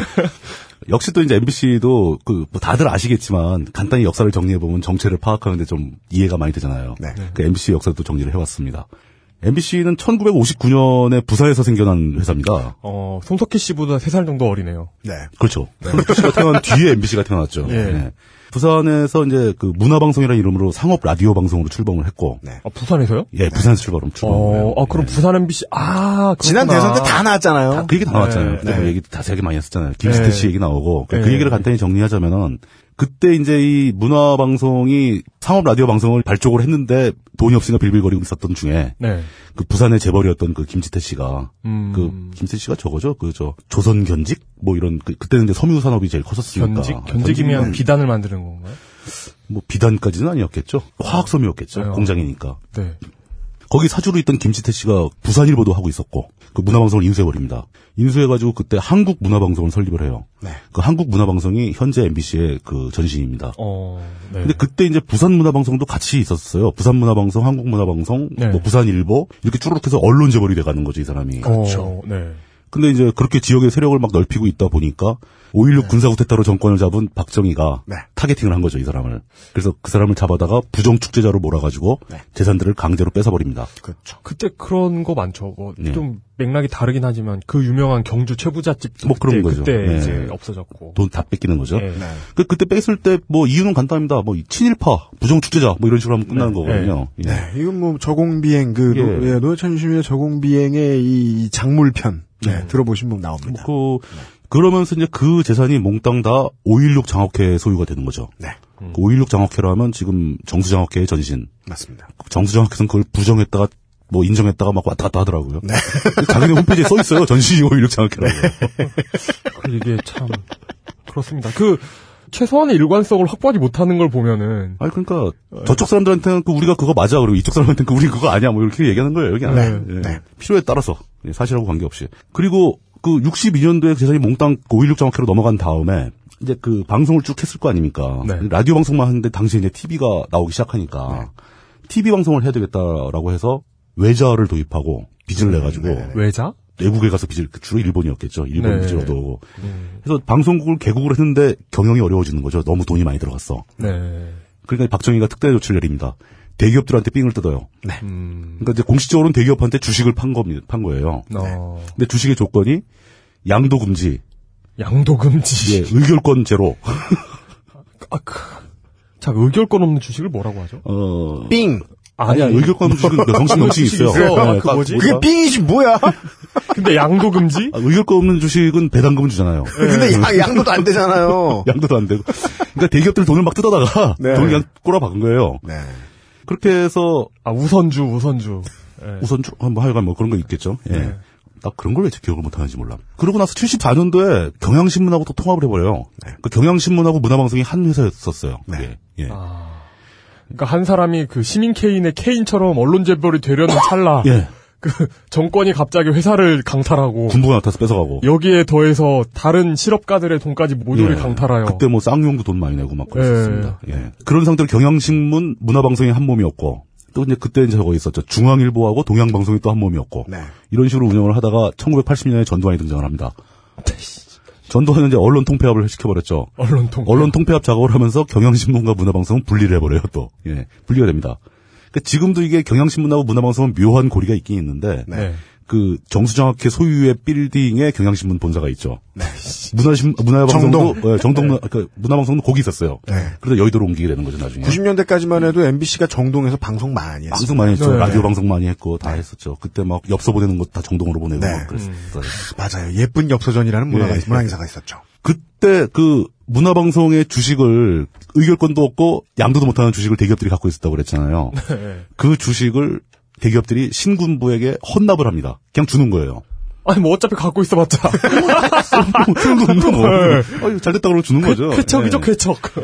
이제 그러면서 이제 신군부가 그 문화방송을 장악하고 있다가 87년 민주화가 되면서 네. 이제 그때 이제 상황이 좀 정리가 되는데 MBC 문제를 정리를 해야 될 거 아닙니까 어떻게든 이걸 정부가 갖고 있기도 그렇고 정부가 70% 갖고 그 주식을 다 갖고 있으면 공영방송이잖아요. 네. 아 그 구경 방송이잖아요. 구경, 예, 그렇죠. 정보 다 갖고 있으면. 그래서 이제 그걸 객관성 그 정권으로부터의 독립을 시킨다는 목적으로 그 방문진을 만들죠. 방송문화진흥원이라고 어, 네. 별도의 단체를 만듭니다. 그리고 네. 이 단체에 주식의 70%를 주게 되는 거죠. 어, 그리고 주식의 30%는 원래 갖고 있던 5.16 정확회 소유였잖아요. 갖고 있던 정수정확회가 그 나머지 30%를 갖게 되는 거고. 대신 정수정확회 30%는 의결권도 있고 양도 가능하고 뭐 다 일반적인 주식인 거예요. 네. 근데 30%밖에 안 되니까 박문진이 독점적으로 의결권을 행사하는 거죠. 어, 네. 그 박문진이 MBC 사장도 임명하고 네. 다 했던 겁니다. 근데 그 와중에 정수장학회 이사장이었던 그 최필립 씨가 네. 요 30% 지분을 어떻게 팔아볼까 하고 그 MBC 내부자들과 결탁을 해가지고 김재철 뭐 그런 사람들하고 얘기해가지고 네. 최근의 그- 일입니다. 모의를 하다가 네. 핸드폰 사용법을 잘 몰라서 음. 끊질 않는 바람에 네. 딱걸. 한결 한결의 기자한테 녹음이 돼가지고 그게 터- 네. 흘러나왔잖아요. 아, 그런 경우가 가끔 있죠. 예. 그, 그러나 MBC가 이제 90년대 들어와서 또 97년 김대중 정부 들어오고 네. 그 민주정권 10년 지나오면서 굉장히 큰 역할을 했죠. 아, 주, 아 그러니까 그렇죠. 훌륭한 공영방송으로서의 자세를 보여줬고 네. 지금 그 광우병 사태 시절에 피디수첩의 보도 문제 가지고 이제 의견이 많이 갈릴 텐데 네.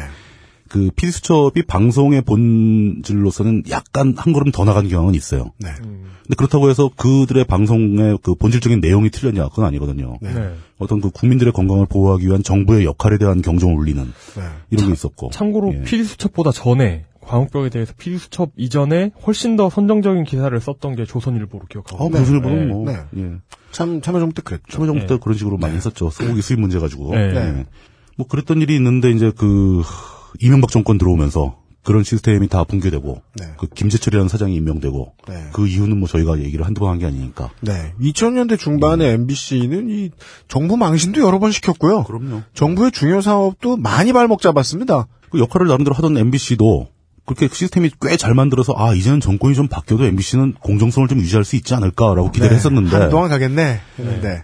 헛된 기대였죠. 네. 한 방에 날아가더라고요. 망한 부자가 진짜 그 네. 3년도 못 버텼어요. 네. 한 6개월도 못 버틴 것 같아요. 그러니까 그러니까 그 정말 당연히 지켜질 거라고 모두가 생각한 원칙이 깨지는 순간이잖아요. 예. 어떤 새로운 룰이 만들어지는 순간이요. 네. 우리가 만약에 적을 하면 네. NBA 등장은 임요한의 등장과 같았어요. 아 이렇게 이렇게 되는구나. 이렇게 많은 썬큰을 박았는데 이렇게 많은 썬큰과 결국 다 털리다니. 10개가 10개 가까운 멀티가 있었는데 소용없다. 야, 드랍십이면 끝나는구나. 아, 신묘 불측한 김재철 드랍. 예. 예. 근데 그 김지철 드랍이 이제 김지철 사장이 퇴진하면서 마무리되는 줄 알았는데 네. 더 신묘막측해졌죠. 그 네. 김재철 라인 라인으로 분리되는 김종국 사장이 부임하면서 네. 단적으로 이제 그 MBC가 그렇게 황당한 보도 태도를 일삼는 거의 핵심 인물 중에 하나가 그 김장겸 씨라고 네. 정치부장이십니다. 네. 정치부장. 어, 동급이네요. 네. 이분이 이제 그 김종국 사장체에 들어오면서 네.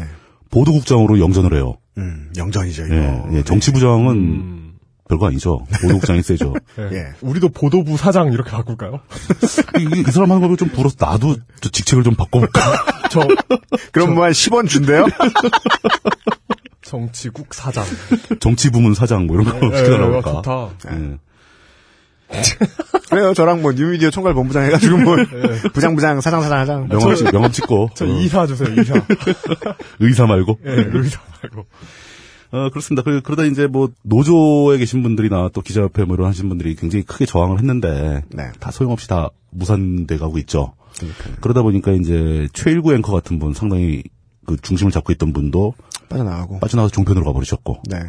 최승호 PD, 최승호 PD 같은 분도 그 뭐 황석 때도 했었고, 광우병 때도 했었고 막 이랬던 네. 최승호 PD도 뉴스타파로 옮기셨고, 그 MBC의 그 기자, 기자협회 회장으로 계신 분이 이름이 참 좋아요. 박성호 씨. 아, 박성호 씨. 네. 아, 예, 예. 저는 그 N- NC 소프트 그 대표 이름이 굉장히 마음에 들었네요. 어? 서민.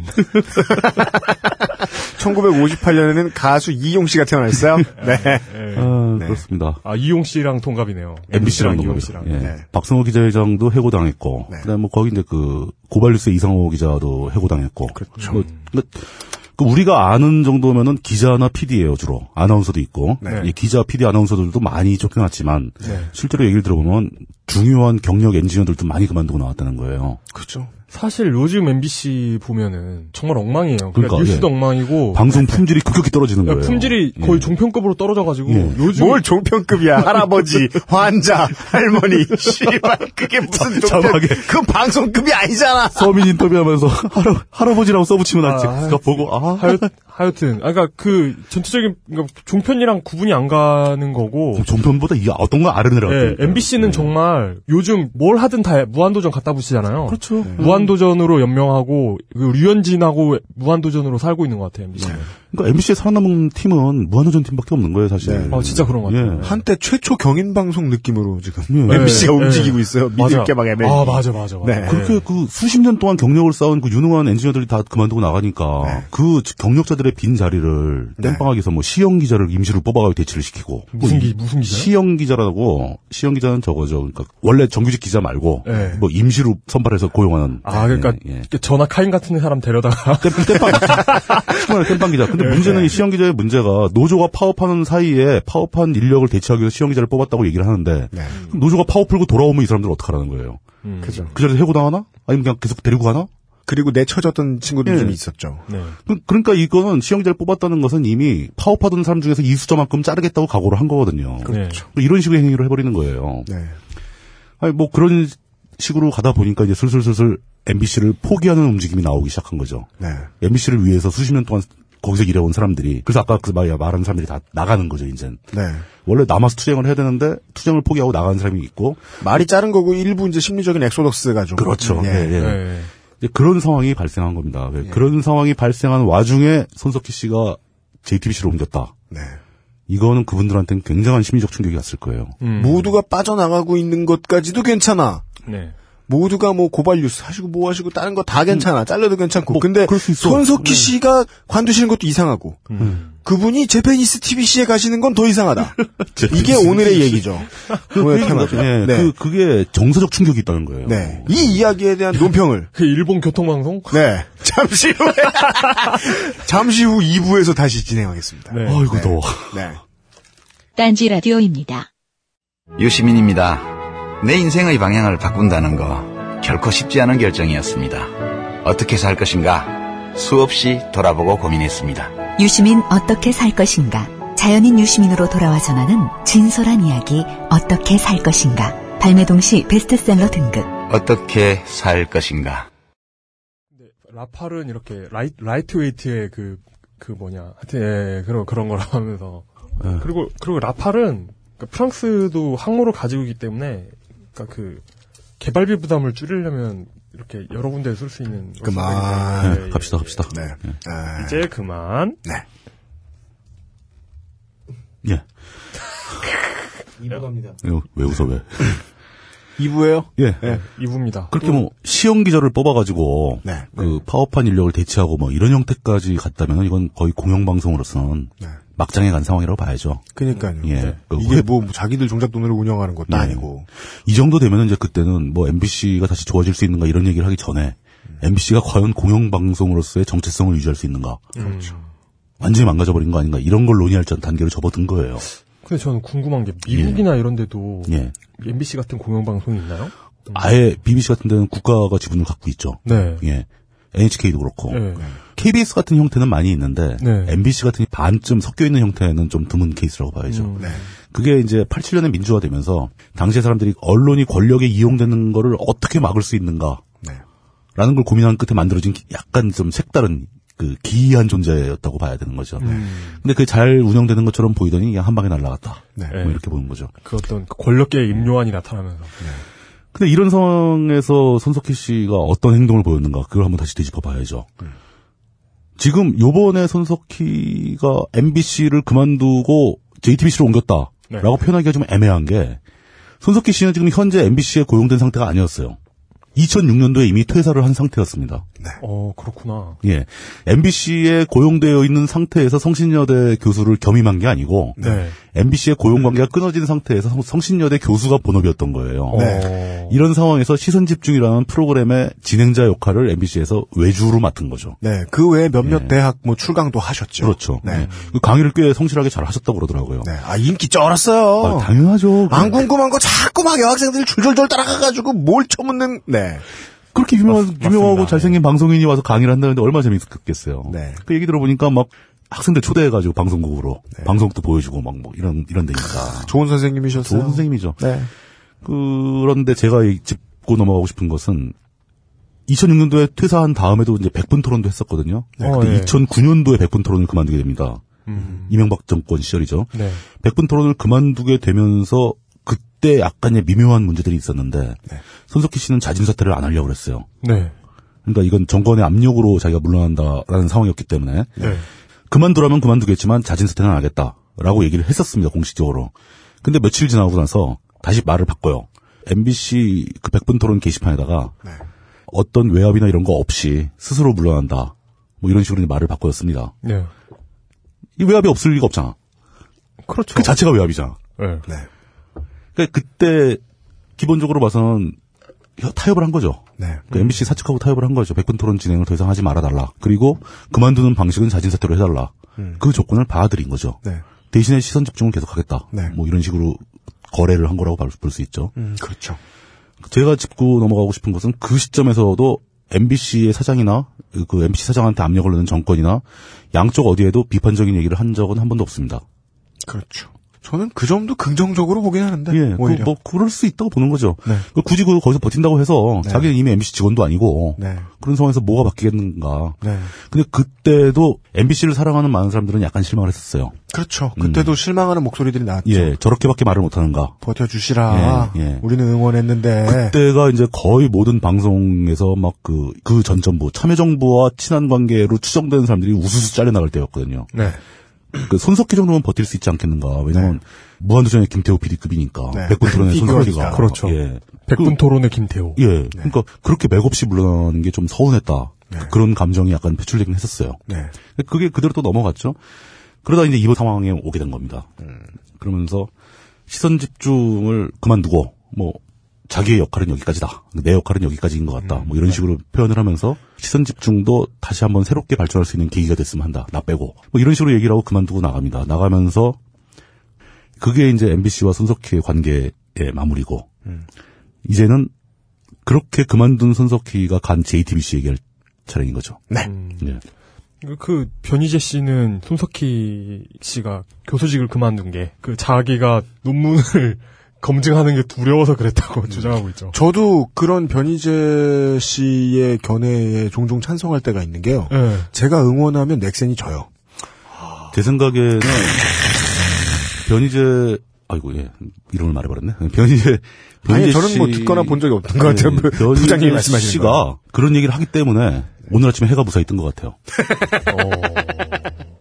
맞아요. 맨인 블랙에 나오잖아요. 어. 왜 네가 슬플 때마다 비가 오는지 생각해봤냐?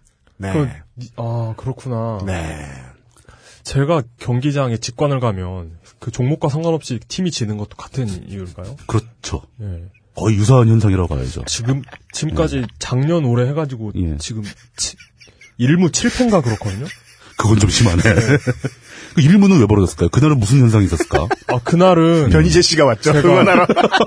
그날은 제가 울산까지 갔어요. 아 좀 멀리 갔구나. 네. 예, 예. 약발이 떨어진 거지 그러니까. 예, 그러니까 체력 때문에 어떤 체력이 저하되면서 네, 음. 예, 저의 어떤 그 사탄의 기분이 줄- 줄어들었나 봐요.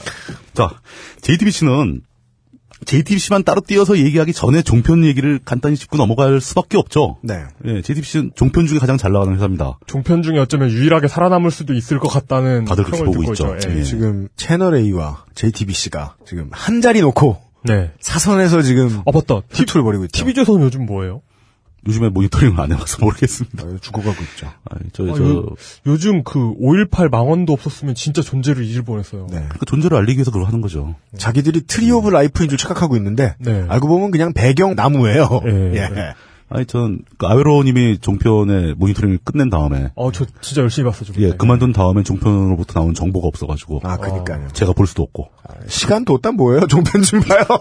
이 종편 보고 얘기 좀 해줘요, 좀. 그러니까 그, 어, 그러니까 저는 그 종편 초창기부터 네. 12조선을 되게 어둡게 봤던 게 JTBC는 처음부터 엄청난 드라마들을 해댔죠. 네. 종편만 아니었으면 승률이 좀, 한 네, 좀 뜰만한. 30%는 네. 나왔을 거다. 뭐 이런 드라마들을 막 돈으로 사온 거죠. 네. 사가지고 막 때려 부었고 채널 A 같은 경우는 뭐 이상한 뉴스 어디에서 뭐 외설 뭐가 있다던데 하면서 과연 그럴까 하면서 뭐 보- 이렇게 모자이크 해가지고 보여주고 막 이런 음. 필사적인 노력을 하는데 네. TV조선은 그 초반부터 우리 TV 북조선은 그냥 언제나 예, 북한의 오늘 우리의 북녘당은 뭐 이런 것과 그리고 또 어디 듣도 보도 못한 이상한 사람들 나와가지고 좌담회하는 그런 걸 이렇게 그냥 뭐 북한 해바라기 일색. 예, 네. 그게 그 총선 대선 거치면서 네. 그 종편 방송들이 그걸로 재미를 많이 봤어요. 네. 사실 이 토론 방송 같은 경우는 원가가 거의 안 드는 방송이거든요. 그러니까요. 뭐 드라마 같은 건 굉장히 비싸잖아요. 네. 근데 토론 방송을 워낙에 저 지상파들이 토론을 안 해주니까 네. 정부에서 안 하게 못하게 막았잖아요. 막 그러니까 종편들이 그냥 평소 같으면 이름도 알기 힘들고 얼굴도 볼 가능성이 거의 제로인 자칭 평론가들을 데려다가 정치 토론 방송을 무지하게 했잖아요. 사람들이 궁금하니까 그걸 많이 봐줬단 말이죠. 네. 돈도 안 들이고 시청률이 몇 프로 올랐어요. 네. 그걸 노린 거죠, 뭐. 근데 지금 품질은 확 떨어뜨려 놓고. 어찌됐든 간에 종편체제의 문제점은 뭐, 여기서 서- 설명을 다 할 수가 없죠. 네. 뭐, 근본적으로 출생부터 잘못된 거니까. 왜냐면, 시장 원칙에 의존한, 그러니까 자연스러운 종편, 그 종합편성 채널 방송을 승인하는 그런 절차가 없었고, 이게 오로지 정권이 조중동과의 거래를 통해서, 그러니까 권력과 언론의 결탁에 의해서 태어난 사생아 같은 존재가 된 거죠. 그리고 그렇게 하더라도 좀 이 광고 시장의 규모라든가 방송 인력의 규모라든가 이런 걸 봐서 네. 한 개나 두 개 정도만 했으면 되는데 네. 해주기도 엄청 많이 해줬죠. 네. 근데 결국 그 사람들 다 죽을 겁니다. 이제 네. 그 종편들 네. 어, 여기서 죽을 거라는 건 이제 실제로 아 수명이 다해서 뭐 그런, 그런 게 아니고요. 예. 그 결국 회사가, 결국 이제 회사가. 네. 필드에서 일본은 노동자들의 입장이죠. 네. 결국 죽게 되는 건. 그 상황에서 이런 얘기까지 존재하는 겁니다. 그러니까 MBC나 KBS, SBS가 그러니까 기존의 방송이나 언론들이 네. 제 역할을 다 하고 이명박 정권에 대한 견제 역할을 다 했다면 종편이라는 게 만들어질 수도 없었다. 음. MBC의 구성원들의 입장입니다. 이게 네. MBC에서는 우리가 역할을 제대로 했다면은 종편은 생기지도 않았다. 네. 맞습니다. 예, 탄식이 나오는 거죠. 음. 음. 논리적으로도 옳고 책임감도 분명히 있는. 네. 그러니까 이런 상황에서 그렇게 우리가 잘못해서 태어난 괴물 같은 종편으로 손석희 씨가 간다는 것은 용납하기 힘들다. 그렇죠. 라는 반응은 정서적으로 굉장히 이해가 크게 가죠. 네. 이해가 갑니다. 그거 말고도 뭐, 그, 저희도 한 번 얘기했었잖아요. 그 스카이넷 2편에서. 네. 그 일산 뭐, 디콘센터 같은 거 문제만 봐도. 네. 이 종편이라는 것 자체가 정치적 스탠스를 떠나서. 우리나라가 시장 자본주의를 채택하고 있는 나라니까. 그럼 종편 같은 걸 할래도 시장 자본주의에 맞게 가야 될 거 아니냐. 왜 정부가 개입해서 이런 식으로 엉터리를 만들어 놓느냐. 근데 의뢰 이런 이제 거잖아. 정치권에서 정치적인 이유로 집어넣어 놓은 상업 조직들은 돈 문제가 걸려가지고 그렇죠. 뭐 주변 사람들 다 괴롭히죠. 그러니까 민폐를 사방에 끼치는 거죠. 네. 지금 딱 종편이 그런 스테이트에 빠진 어. 겁니다. 네. 그런, 그럼에도 불구하고 그 중에서도 유일한 고마운 점이죠. 대기업들의 고혈을 쪽쪽 빨아먹고 있어요. 그렇죠. 종편이. 어, 저는 그, 그래서 종편 보면 약간 즐거운 게 조선일보와 동아일보가 종편 때문에 막 호덕거리고 있는 모습이 음. 그 어찌 보면 뭐 김태훈 감독보다 그 JTBC가 그 삼성을 더 심기를 불편하게 하고 있어요. 그렇죠. 어, 그럴 수도 있죠. 네. 아, 근데 JTBC는 좀 작정을 한 것 같아요. 이 사람들은 살아남으려고 작정을 했습니다. 네. 채널 A나 TV조선은 살아남을 방법을 모르는 것 같고, 방법이 뭘 모른다기보다는 방법이 없는 거죠, 그냥. 어, 그렇죠. 대, 안이 네. 없는 거지 지금 돈도 없고 아무것도 없고. 근데 JTBC에는 다들 아시겠지만 뭐 백그라운드에 삼성이라는 거대한 존재가 있고, 네. JTBC 자체에는 일본 아사히 TV에 투자도 많이 들어가 있습니다. 어 그래요? 예. 그 아사히 TV 서울 지국이 네. JTBC 본부 안에 있어요. 예. J리그라니까 J리그. 예, 예. 아, 제페, 제, 진짜 제, 제페니스 교통방송이구나. 그러니까 JTBC는 망하기 힘들다는 거죠. 음. 음, 투자하는 사람들의 그 힘이 있기 때문에 네. 돈을 얼마든지 갖다 쓸 수 있는 거고 지상 과제는 시청률만 올리면 되는 거예요. 어떤 방법을 써서라도 시청률을 올려서 자기들이 상업 방송으로 살아남아야 되겠다. 음. 이 목표를 향해서 한 발 한 발 가고 있는 겁니다. 어. 그, 어, 예, 목표의식이 있네요. 예. 거기다가 또 JTBC는 특이점이 또 있잖아요. 그 전두환 때. 그 아까 얘기한 중앙일보 동양방송의 동양방송 TBC의 경험이 있다는 겁니다. 그때 경험을 한 엔지니어나 PD나 뭐 이런 사람들이 여- 지금 JTBC 또 있다는 건 아니고 무려 30년의 갭이 있으니까 세대가 바뀌었으니까 네. 그렇지만 그 문화는 살아남아 있던 거예요. 중앙일보 내부에 어. 아주 오래된 고참들은 옛날에 우리 방송을 했었다. 네. 방송이 뭔지 우리는 안다. 뭐 이런 자부심이 있는 거죠. 네. 그러다 보니까 방송을 방송답게 하려고 노력을 하는 거죠. 그것마저도 해봤던 사람하고 안 해봤던 사람은 차이가 있죠. 엄청난 차이가 있는 거죠. 회사도 그런 게 있습니다. 회사에 쌓여있는 노하우가 있는 거죠. 네. 조선이나 동아는 그게 없는 거예요. 네. 방송을 전혀 모르는 상태에서 지금 맨땅에 헤딩하고 있는 거죠. 음, 종편 되기 전에 그, 조선일보 홈페이지에서 네. 동영상 서비스를 아주 크게 음, 음, 시범적으로 연, 습을 해본 거죠. 연습을 예, 열심히 예, 했었죠. 예. 예. 네. 그때도 참 수준이 참 굉장했죠. 뭐 예. 거의 뭐 심지어 한겨레 TV가 훨씬 나왔어요. 네, 그때 한이 TV도 그 정도였어요. 한이 TV는 괜찮았죠. 예. 네. 한이 TV는 그래도 방송 출신이 몇 명 간 걸로 제가 알고 있거든요. 네네. 예, 그 해본 사람하고 안 해본 사람 차이가 그런 거죠. 네. 그런데 그런 종편들한테 다가온 가장 큰 고비는 바로 2014년에 있을 예정인 그 제인가 심사입니다. 제인가 심사. 예, 예. 종편 채널은 한 번 채널 편성권 딱 줬다고 해서 평생 가는 거 아니고 네. 정기적으로 재심사를 합니다. 타임이즈 티킹. 제인가에서 탈락하면 방송 그날을 못 하는 거예요, 그냥. 그러면은 예. 그 제인가가 안 나면 어떻게 되는 거예요? 회사 망하는 거죠. 닫아요. 문 닫아야죠. 그냥 닫아요? 그냥 음. 종편이었다가 그냥 일반 케이블이 되거나 이런 게 아니고요? 아닙니다. 뭐 PP로 변신할 수 있겠죠. 어. 지가 원하면 할 수는 네, 있는데요. 워낙 할수 있는데 네. 거의 그러니까 조선 방송이 갑자기 뭐 낚시 얘기만 계속 한다거나 이렇게 될 나- 때- 조- 조선 낚시 TV 이렇게. 그렇죠. 되는 뭐 그렇게 될 수는 있. 왜 축구팬이 어렵지 않아요? 리즈 유나이티드가 되는 거예요. 거예요. 어. 근데 그것도 제인가 받아야 돼요, 그것도. 아 그래요? PP도. 경인 방송은 그대로 셧다운이었죠. 예, 그냥 그문 닫아 그냥 그날로. 네. 방송을 송출할 수가 없는데 뭘, 뭘 합니까? 어 그렇구나. 뭐 아 그냥 뭐 자기들이 원한다면 무슨 딴지 미디어 그룹처럼 그렇게 운영할 수는 있지만 방송을 못 하는 뭐 거죠. 아니면 뭐 예, 예. 부르르나 팔아가면서 네, 예, 뭐 그럴 수는 아니, 있겠죠. 뭐, 뭐, 저 팟캐스트 조선, 그래가지고 팟- 아. 갑자기 팟캐스트 방송을 30개쯤 네. 만든다거나, 뭐 이런 건 가능하죠. 딴지 라디오와 조선 라디오가 이제 팟캐스트에. 경쟁 체제로 돌입하는 네, 거죠. 음, 예. 지금 현재 업계 예상도 뭐 다들 알려져 있지만 기- 쉽게 말해서 그겁니다. 이게 뭐 물론 100% 맞는다는 보장은 없지만 네. JTBC는 제인가를 받을 것 같고 네. TV 조선은 CJ 미디어에 인수될 것 같고 그러니까 인수되면서 CJ 미디어가 재보강을 해가지고 네. 인가를 다시 받겠다는 건 얘기죠. 네. 채널 A는 망할 것 같다. 네. 그러니까 분해돼서 팔릴 것 같다. 네. 뭐 이런 이런 업계의 관측이 가장 지배적입니다. 네. 지금. 장기별로 분해될 것이다. 예, 예. 네. 사람들은 대부분 잘리고 그 네. 뭐 어떤 그 자산들은 이렇게 나눠서 아주 헐값에 팔리겠죠. 네. 그리고 이제 동아일보는 그 휘청휘청하다가 이제 부도의 위기에 몰리겠죠. 신문사도. 네. 그 감당 돈을 다 날렸으니까. 그리고 책임져줄 어맹부는 안 계시다. 예, 그럼요. 네. 그- 그때 이제 엄영부께서는 이제 요즘엔 주로 거제도 쪽에 가서 골프를 치시더라고요. 그니까요. 예. 네. 골프를 치고 계시겠죠. 네. 이, 결국은 이제 다 그렇죠. 종편 및 이 거대 언론사들을 다 요리해 먹으시겠다. 우리 라따뚜이. 예. 그런 귀엽잖아요. 상황- 예, 네. 귀엽네요. 귀엽네요. 귀엽네요. 예, 아주 많이, 재밌네요. 많이, 많이 귀엽네요. 예. 그런 상황에서 JTBC는 살아남기 위한 전략을 이미 수립하고 그 전략대로 가고 있는 거예요. 모든 제가 보기에는. 종편이 다 예. 네.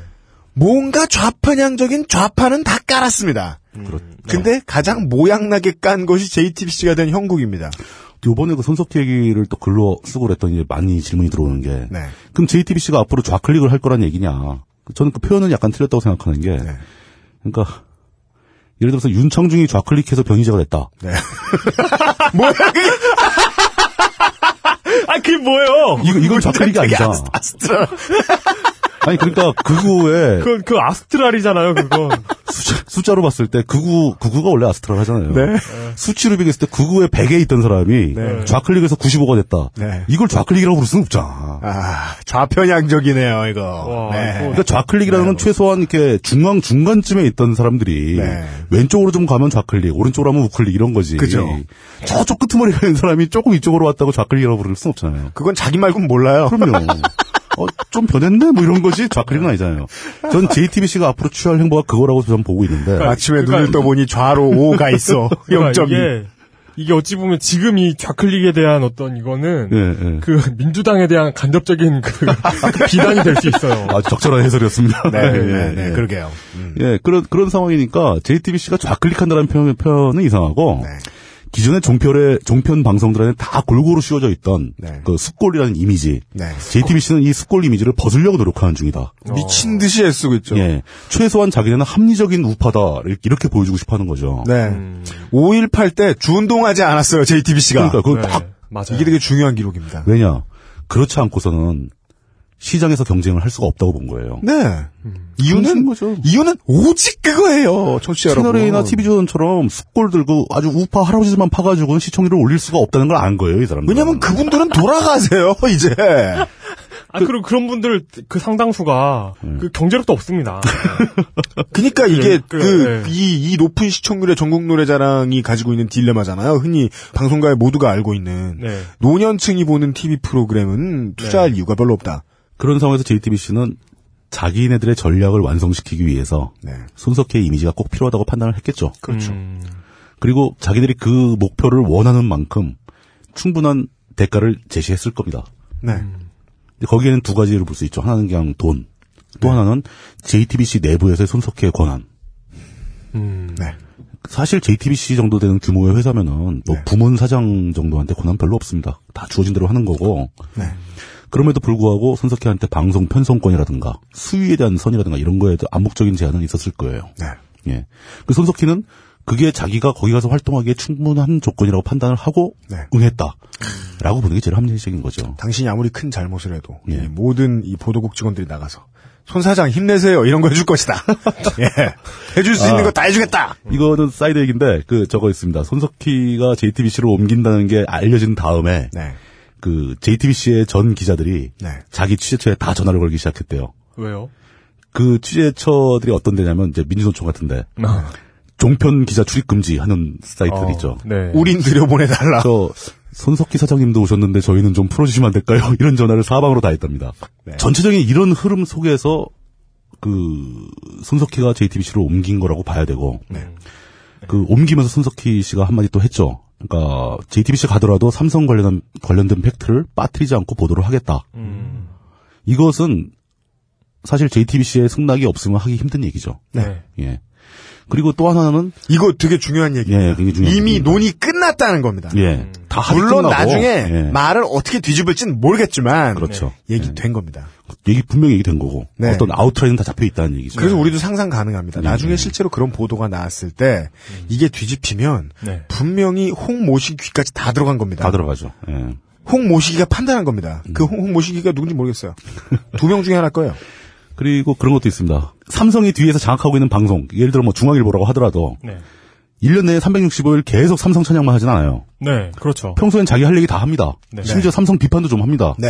삼성이 결정적인 실수를 쳤을, 사고를 쳤을 때 그때 물타기 한번 해주면 그때 1년, 싸주죠. 치한 거예요. 그게. 어. 네. 음. 예를 들면 뭐 SSD가 뭐 새로 나온 게 뭐 한 5만 원 비싸다 예상가보다 이런 거 까요. 음. 사소한 것들 비판 잘합니다. 네. 그러니까 항상 극단은 없는 거예요. 다 섞여 있는 거고 그 손석희 씨가 가서 삼성 비판도 할 거예요 아마. 나옵니다. 분명히 나올 거예요. 여러분 좌판 까는 거 너무 중요하다니까요. 좌판에 속지만 아니, 아니 네, 오늘 이렇게 얘기하면 안 된다. 오늘 예. 이렇게 얘기하면 네. 안 된다. 좌판도 보세요. 예. 네, 가서 좌판도 좀 보세요. 어떻게 보면 JTBC 입장에서는 삼성도 중요하겠지만 자신들의 생존을 위한 시청률이 더 급하니까 네. 시청률을 올리기 위한 지지라면 삼성 까고 남을 사람들이거든요. 그 이런 광경을 옆에서 보고 있는 MBC에 있는 관계자들의 입장은 굉장히 불편할 것이다라는 얘기는 아까 많이 네. 나왔었고요. 지금도 있으신 혹은 전에 있으시던. 그 거기에서 이게 그분들이 듣기에 불편하실 수 있지만 제가 이 얘기는 해야 될 것 같아요. 네. 왜 기존의 방송들이 이런 거에 대해서 특히 더 민감하게 반응하는가. 이거는 기상파 방송들이 본질적으로 갖고 있는 케이블이나 종편에 대한 거부감입니다. 음, 예. 아 위계의식. 예, 이건 정치적인 입장도 아니고 네. 어떤 그 일종의 텃세 비슷한 음. 방송사 언론사에 이런 되도 않은 위계의식 쩔어요. 엄청납니다, 그 동네. 쩔어요. 다 뭐 저 지금 저 21세기 언론사 취업하신 여러분 종이신문 쪽 있는 기자들이 인터넷 쪽 얼마나 무시합니까 수드라 취급하고 기자 취급도 안 해주죠. 그런 상황에서 그러니까 쉽게 해서 수드라들이 진행하는 방송. 그렇군요. 수드라 온라인. 네. 어, 그 이제 그렇다 보니까 MBC도 그렇고 SBS도 그렇고 종편에 대한 입장이 고울 수가 없는 거예요. 원 원래부터. 자존심상도 안 맞고 그렇죠. 태생도 틀려 먹었고 예. 대의적으로도 아주 글러 먹었고 그, 리고 자기들은 그 종편들을 깔 수 있는 천부적인 권리가 있는 거죠. 음. 네. 종편들이 워낙 잘못되게 출발했으니까. 그죠 천부권한이라는 표현 되게 좋은 것 같아요 네, 그 사람들은 네. 그렇게 믿을 가능성도 있습니다 네. 그, 그거를 계속 건드리다 보니까 이제 그게 사실 섞여 있는 거죠. 그 손석희에 대한 일종의 배신감을 느끼는 사람들의 입장에는 약간 예, 배신감. 약간 깔려 있는 겁니다. 이게 네. 배신감이 어떻게 그래도 공영 방송에 있던 사람이 네. 공영을 버리고 종편으로 가느냐. 네. 음. 이건 불쾌하다. 그러니까 네. 이건 불쾌감이죠. 불쾌감. 네. 그러니까 뭔가 자신의 지위가 같이 낮아진 거. 공영을 등진 태생을 가지고 있으며 앞으로도 공영에 어긋나는 방송만을 만들 곳에 가느냐 그렇죠. 이거는 친정을 배신하는 정도가 아니다. 이건 친정을 욕보인 짓이다. 어, 뭐, 음. 뭐 이렇게 표현할 수 있겠죠. 살짝만 티저 해드리면 MBC도 공영을 위해 탄생한 곳은 아니죠 그렇죠. 네. 뭐 그런 그런 그 이번 사건에 대한 반응을 각계각층의 반응을 쫙 뒤져보다 보니까 네. 이런 감정이 노출되는 경우가 꽤 있었습니다. 예, 그렇죠. 예. 뭐 심지어는 아 뭐 전혀 놀랍지 않다. 원래 그런 사람이었다 이런 반응까지. 꼭 어, 네. 그런 새끼들 있어 그렇죠. 내가, 내가 그럴 줄 알았어. 어, 그럴 줄 알았어. 뭐 항상 그러잖아요. 무슨 네, 뭔 뭐 몰랐냐 씨발 미리 말을 하든가. 모든 뉴욕 닉스 팬들의 반응이에요. 이번에 질 줄 알았다고. 어, 예. 이길 건 몰랐을 거 아니야, 이 새끼들아. 네. 그리고 그 제가 아는 어떤 분, 제가 예상했던 바와 마찬가지로 하면서 이렇게 네. 이렇게 무슨 논문 얘기하기 시작하면서 그런 것도 있고. 그다음에 이제 직접 언급하는 게 적절할지 모르겠지만 이제 고발뉴스 하시는 이상호 기자 같은 경우에 그 네. 오마이뉴스에 인터뷰하면서 이 사건에 대해서 굉장히 이제 비판적으로 맞습니다. 각을 세웠는데 예. 저는 그거는 충분히 이해할 수 있다고 봅니다. 음. 그러니까 이상호 기자 자체가 그 삼성과의 싸움을 통해서 MBC에서 밀려난 케이스고 네. MBC에 밀려난 다음에도 고발뉴스를 세워서 진짜 처절하게 노력을 하고 있는데 네. 제가 이상호 기자의 입장이었다면 손석희 씨가 JTBC로 옮긴다는 소식을 들었을 때 마치 등에 칼이 꽂힌 기분이었을 거예요. 네. 자의반 타의반으로 예. 인디펜던트 메이저가 되신 분이거든요. 그러니까요. 네. 네. 손 선배 도대체 어떻게 이럴 수 있어? 네. 라는 그 울분이 터져 나올 수 있는 그런 케이스인 거죠. 맞습니다. 네. 울분도 터져 나오고 내가 그걸 대중에 이야기해야겠다는 생각도 분명히 생기셨을 거고. 분명히 생기죠. 네. 그리고 이제 그 특유의 언론의 위계 질서, 그 손석희가 선배니까 그 위계 질서는 그렇게 표현을 하더군요. 내가 이러는 거손 선배도 이해할 걸, 뭐 이렇게 되는 거죠. 감안을 하고 갔을 걸, 각오를 했을 걸, 뭐 이런 이런 거. 음. 예. 그러니까 그런 표현이 아주 복잡한 사회의 변화 속에서 나타나는 그 미세한 감정들의 흐름에서 충분히 가능한 일들이라는 거죠 다. 맞습니다. 그렇지만 그런 감정적인 표현이 막 쏟아 나왔다고 해서 손석희가 나쁜 짓을 했다는 증거는 되지 못해요. 그렇죠. 여전히. 예. 저는 그렇게 보는 겁니다. 아쉽게도 예, 여전히. 여전히. 네. 물론 이 행위가 어떤 사람한테는 굉장한 배신감과 슬픔을 줄 수 있지만 네. 그거 배신감과 슬픔이라는 감정만 가지고 이 행위가 잘못됐다는 근거가 나올 수 있는 거 아니에요. 여전히. 네. 이렇게 다 얘기를 해놓고 하니까 그럼 도대체 손석희 잘했다는 거야 못했다는 거야 뭐, 뭐 이런 그 이것도 아닌 저것도 아닌 뭐 애매한 얘기를 하게 되는 것 같은데 네. 우리 정치부장님은 결론이 있으세요. 예. 네. 저는 결론을 이렇게 아, 한 가지를 더 얘기를 할 네, 있고 네, 그 얘기를 하고 결론이 나옵니다. 네. 근데 여태까지 쫙 다 그러니까 손석희의 입장, MBC의 입장, JTBC의 입장, MBC에 남아 있는 사람들의 입장, 네. 또 MBC와 비슷한 SBS 입장 뭐 이런 거 다 얘기했잖아요. 네. 제일 중요한 게 빠진 거죠. 뭐, 뭐, 손석희를 바라보는 일반인들의 감정. 음. 손석희를 지지하고 사랑했던 일반인들의 감정. 네. 이거는 두 가지 측면에서 굉장히 중요합니다. 하나는 가장 많은 숫자의 사람들이 느끼는 감정이라는 거. 그렇죠. 다수가 느끼는 감정은 에너지가 됩니다, 이건. 그렇죠. 어떤 사회 변화를 일으킵니다. 네. 다수니까 위험하다. 이제 이런 거 하나 있고. 네. 또 하나는. 그분들의 아우라의 눈치를 보는 사람들이 곧 언론인인데요. 그렇죠. 뭐. 언론인들은 그거 먹고 사는 건데. 네. 예. 그리고 또 하나는 이 다수가 느끼는 서운함이나 배신감이 손석희라는 방송인이 가지고 있는 상품성을 파괴할 수도 있다는 거. 어, 그렇죠. 충분합니다. 예. 그러니까 제가 글 쓰고 나서 피드백을 받은 게 딱 둘로 갈립니다. 손석희 잘못했다. 더 까야 된다. 네. 이거 하나 하고 손석희 나름대로 생각이 있었겠지. JTBC에 가서 뭔가 좋은 일을 할 네. 지켜보자. 거야라는 기대감, 네. 네. 배신감과 기대감인데 사실 둘 다 이제 서운함은 깔려 있겠죠. 그렇죠. 행위가 하나 나왔으니까. 네.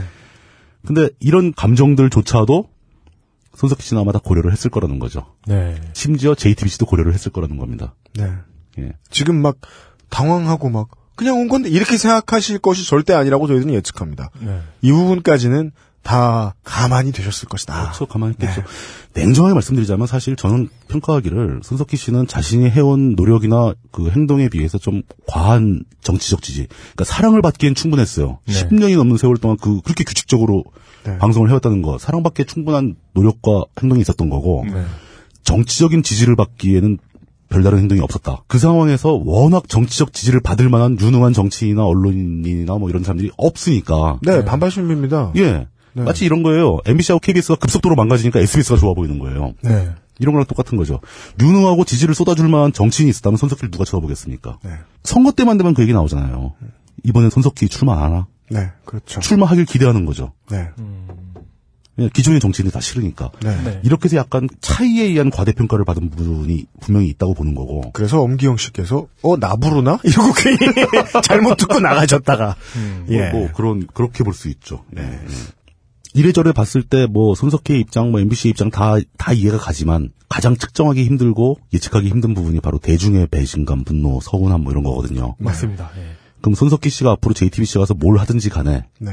그 사람을 많은 대중이 계속 지켜볼 거고 네. 거기서 조금이라도 좀 기대에 부응하는 행동을 해준다면 지지는 다시 살아날 거고 네.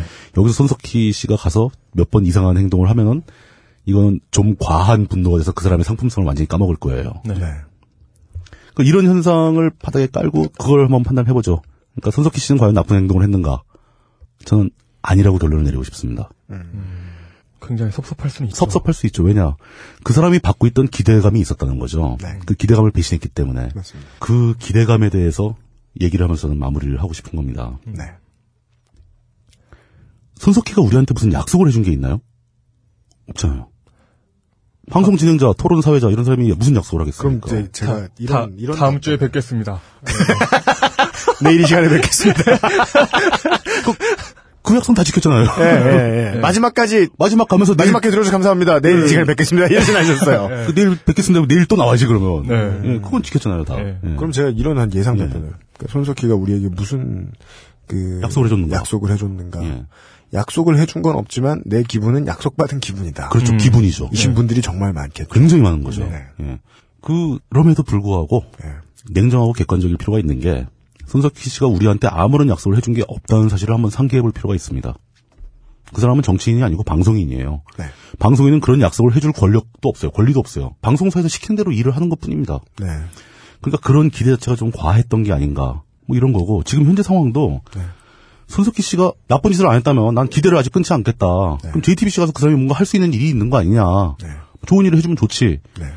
그런 기대도 안 했으면 좋겠어요. 한 사람의 개인이 월급 사정으로 들어가서 조직의 정치적 스탠스를 바꿀 만한 힘을 가질 수가 없습니다. 한 사람의 개인의 힘은 자본과 시스템 앞에서 너무나 약한 거기 때문에 JTBC가 허용해 준 만큼만 할 수 있을 거예요. 손석희는 손석희는 단순히 JTBC가 자신들의 이미지를 바꾸기 위해서 자신들의 변화하는 모습을 가시적으로 보여주기 위해서 싸우, 써먹은 포장지일 뿐인 거죠. 실제로 JTBC는 그렇게 약간 바뀔 겁니다. 그러니까 기존의 종편들과는 다르게 진짜 말도 안 되는 수골 같은 뭐 5.18 가지고 헛소리 한다거나 네. 이런 행위는 안 할 거예요. 네. 그러니까 합리적인 우파, 중도 우파 정도로 자리를 잡으려고 그러겠죠. 그거를 어떤 시청자들한테 충격적으로 보여줄 수 있는 소재로 사용되는 것 뿐입니다. 그 소재로서의 가치가 떨어지는 순간 손석희 씨는 은퇴하게 되겠죠. 그거를 누구보다도 손석희 씨 본인이 가장 잘 알고 있을 겁니다. 그럼 이런 상황에서 아 그렇다면 손석희 씨가 JTBC로 옮겼으니까 JTBC가 좀 변화할 것을 기대해봐도 되겠구나. 앞으로 손석희 씨의 행보가 기대된다. 이거 이런 기대는 조만간 또 배신을 당할 거라는 거죠. 그렇게 계속 배신을 당하면서 왜 자꾸 사람을 믿는 겁니까? 아닌 걸 왜 믿어요? 아닌 걸. 네. 딱한 가지만 더 붙이죠. MBC 남아서 아까 이상호 기자 얘기 나왔지만 그 투쟁하시는 분들의 서운함. 네. 그분들의 서운함은 제가 인간적으로 100% 이해합니다. 서운하실 거고 배신감 느낄 거고 다 그렇습니다. 이해하는 수준이 아니고요. 저는 저는 동감합니다. 예. 네. 우리가 거의 우리도 거의 비슷한 일을 하고 있는 거잖아요. 그렇죠. 사실 뭐 자기 자랑은 아니지만. 네. 우리가요? 근데 우리는 우리가 종편이라 아쉬울 게 없어서. 예. 근데 저는 그겁니다. 그러니까 그 이런 얘기가 꼭 이번 사건 말고도 이 사회 운동하시거나 뭐 진보 계통에 운동하시는 분들이 많이 표출하시는 감정 중에 하나인데 내가 이렇게 힘들게 투쟁하는데 너는 왜 나의 대열에 동참하지 않느냐. 이런 얘기는 절대 남한테 해서는 안 되는 얘기입니다. 자기가 하는 투쟁은 자기 하는 스스로의 투쟁으로서 보상을 받는 것 뿐이고 자기가 판단이 그게 옳다고 해서 투쟁한다 해서 옆 사람한테 똑같은 걸 강요할 수는 절대 없는 거죠. 그래서 안 되는 거죠. 제가 아무리 예. 편집하다 힘들고 빡세도 이 용도로 입을 다물라고 말한 적이 단 한 순간도 없습니다. 아, 그건 정말 투쟁은 혼자 하는 겁니다. 그건 정말 그 UMC의 그 덕목입니다. 입 다물어. 지금 바로 나오는데 저 진심. 그러나 거짓말이에요. 네. 진심이 아니에요. 아, 네. 예, 아, 진짜로. 예. 제 제가 진짜 방송을 들으면서 정말 정말 많이 느낀다니까요. 정말 예. 아무 때나 막 느끼고 그러지 마세요. 그, 그, 러면 아, 맞아요. 그게 이용과 저의 대- 간, 간결한 대화. 네. 왜냐면, 저는 그 이용의 말을 편집을 하는 혼- 개고생을 하면서, 네. 그 와중에 최대한 제 입장을 빼야 되거든요. 네. 음, 편집하는 동안에. 멘탈이, 이용이 너무 좋은 용덕의 멘탈이 돼야 돼요. 음, 네. 동화돼가지고. 예, 용덕 반, 이제 이용 싫어하는 사람 반, 이 멘탈이 돼야 돼요. 네. 예. 그거 지키는 일은 혼자 해야죠, 뭐. 어쩔 수 진짜 없죠. 중요한 음. 그러니까 싸움은 혼자 합니다. 사회에서 벌어지는 투쟁은 혼자 하는 겁니다. 제가 그러니까 그래서 혼자 촛불 집회 때 되게 신났던 거예요. 사람들마다 다 생각이 달랐거든요. 수십만 명이 나와 있는데 와 모여서 좋다라고 굳이 생각도 안 했어요. 예. 그리고 촛불 집회 안 나온다고 욕해서는 안 되는 거죠. 그러니까 또 나왔다고 칭찬받을 것도 아니고 그러니까 안 나는- 나왔다고 욕할 것도 아닙니다. 모여주면 고마운 거고 네. 안 모이면 관두는 거고. 그것도 타러 왔어요. 그냥 음. 있어주면 고마운 거예요. 그걸 칭찬하거나 아니면 뭐 비난하는 맨 비난하는 것 자체가 그럼 뭐라고 해야 될까? 어떤 그 자체가 전략인 것 같아요. 뭐 그럴 수도 있죠. 네. 예. 전략이 그러니까 그 자체가 전략이 돼야 되는 거지. 진심에서 우러나오는 순간 뭔가 좀 어, 그 자체를 전략으로 쓰는 사람들은 문제 없어요. 예. 네. 왜냐면 그 그런 사람들이야말로 이제 사람을 좀 모으거나 이러고 예. 싶어가지고 하는 건데. 네. 근데 그거에서 일이 일비하고 자기 친구가 안 나온다고 배신감 느끼고 그러니까. 욕하고 손가락질하고 이런 멘탈은 도움이 안 된다는 겁니다. 나빠요. 예. 촛불 때는요 깃발 없었습니다. 예. 그렇게 따지면 결론은 이거죠. 현대적인 시민사회의 구성원이라면, 현명한 시민이라면, 네. 어떤 한 사람의 행보를 놓고 일일비를 할- 할 필요가 없다. 맞습니다. 전 이 얘기를 하고 싶었던 거예요. 그냥 자기가 알아서 자기가 하고 싶은 대로 하면 되는 거죠. 절대로 어떤 사람 하나가 이 사회를 구해줄 수도 없고 구해줄 가능성도 절대 없습니다. 이 사회는 영웅이라는 게 이미 오래전에 없어진 사회예요. 목동에만 있어요. 목동에 있어요. 넥센 히어로즈. 아, 잘못했습니다. 네. 사람 한 명의 일거수일투족에 일희일비하지 말고 네. 그 사람보다 더 중요한 게 있다. 저 사람보다 저 네. 손석희건 뭐 누가 됐건 뭐 이명박이 됐건 박근혜가 됐건 저 사람보다 내 자신이 더 소중하다. 음. 네. 내 자신이 훨씬 더 중요하고 네. 내 결정이 더 더 중요한 결정이고 네. 무엇보다도 가장 가치 있는 존재는 나 자신이다. 네. 손석희 씨의 행동과 결정에 칭찬을 하거나 슬퍼하거나 배신감 느끼나 이런 것보다 네. 그 행동을 바라보고 있는 내가 더 중요하다는 사실을 절대 잊지 말았으면 좋겠다. 네. 라는 말씀을 드리고 싶었던 거예요. 예. 음. 이게 오늘 제가 준비한 얘기의 끝입니다. 네.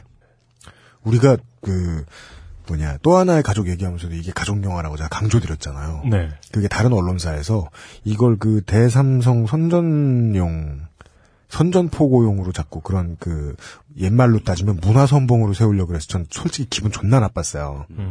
김태형 감독의 의도도 그게 아니었거든요. 음. 그래서 네. 김태형 그걸 감독- 이해해 주는 게 내가 솔직히 얘기할 거야. 네. 나 뭐 언론 진영이 어딨어? 사후 분열해도 돼.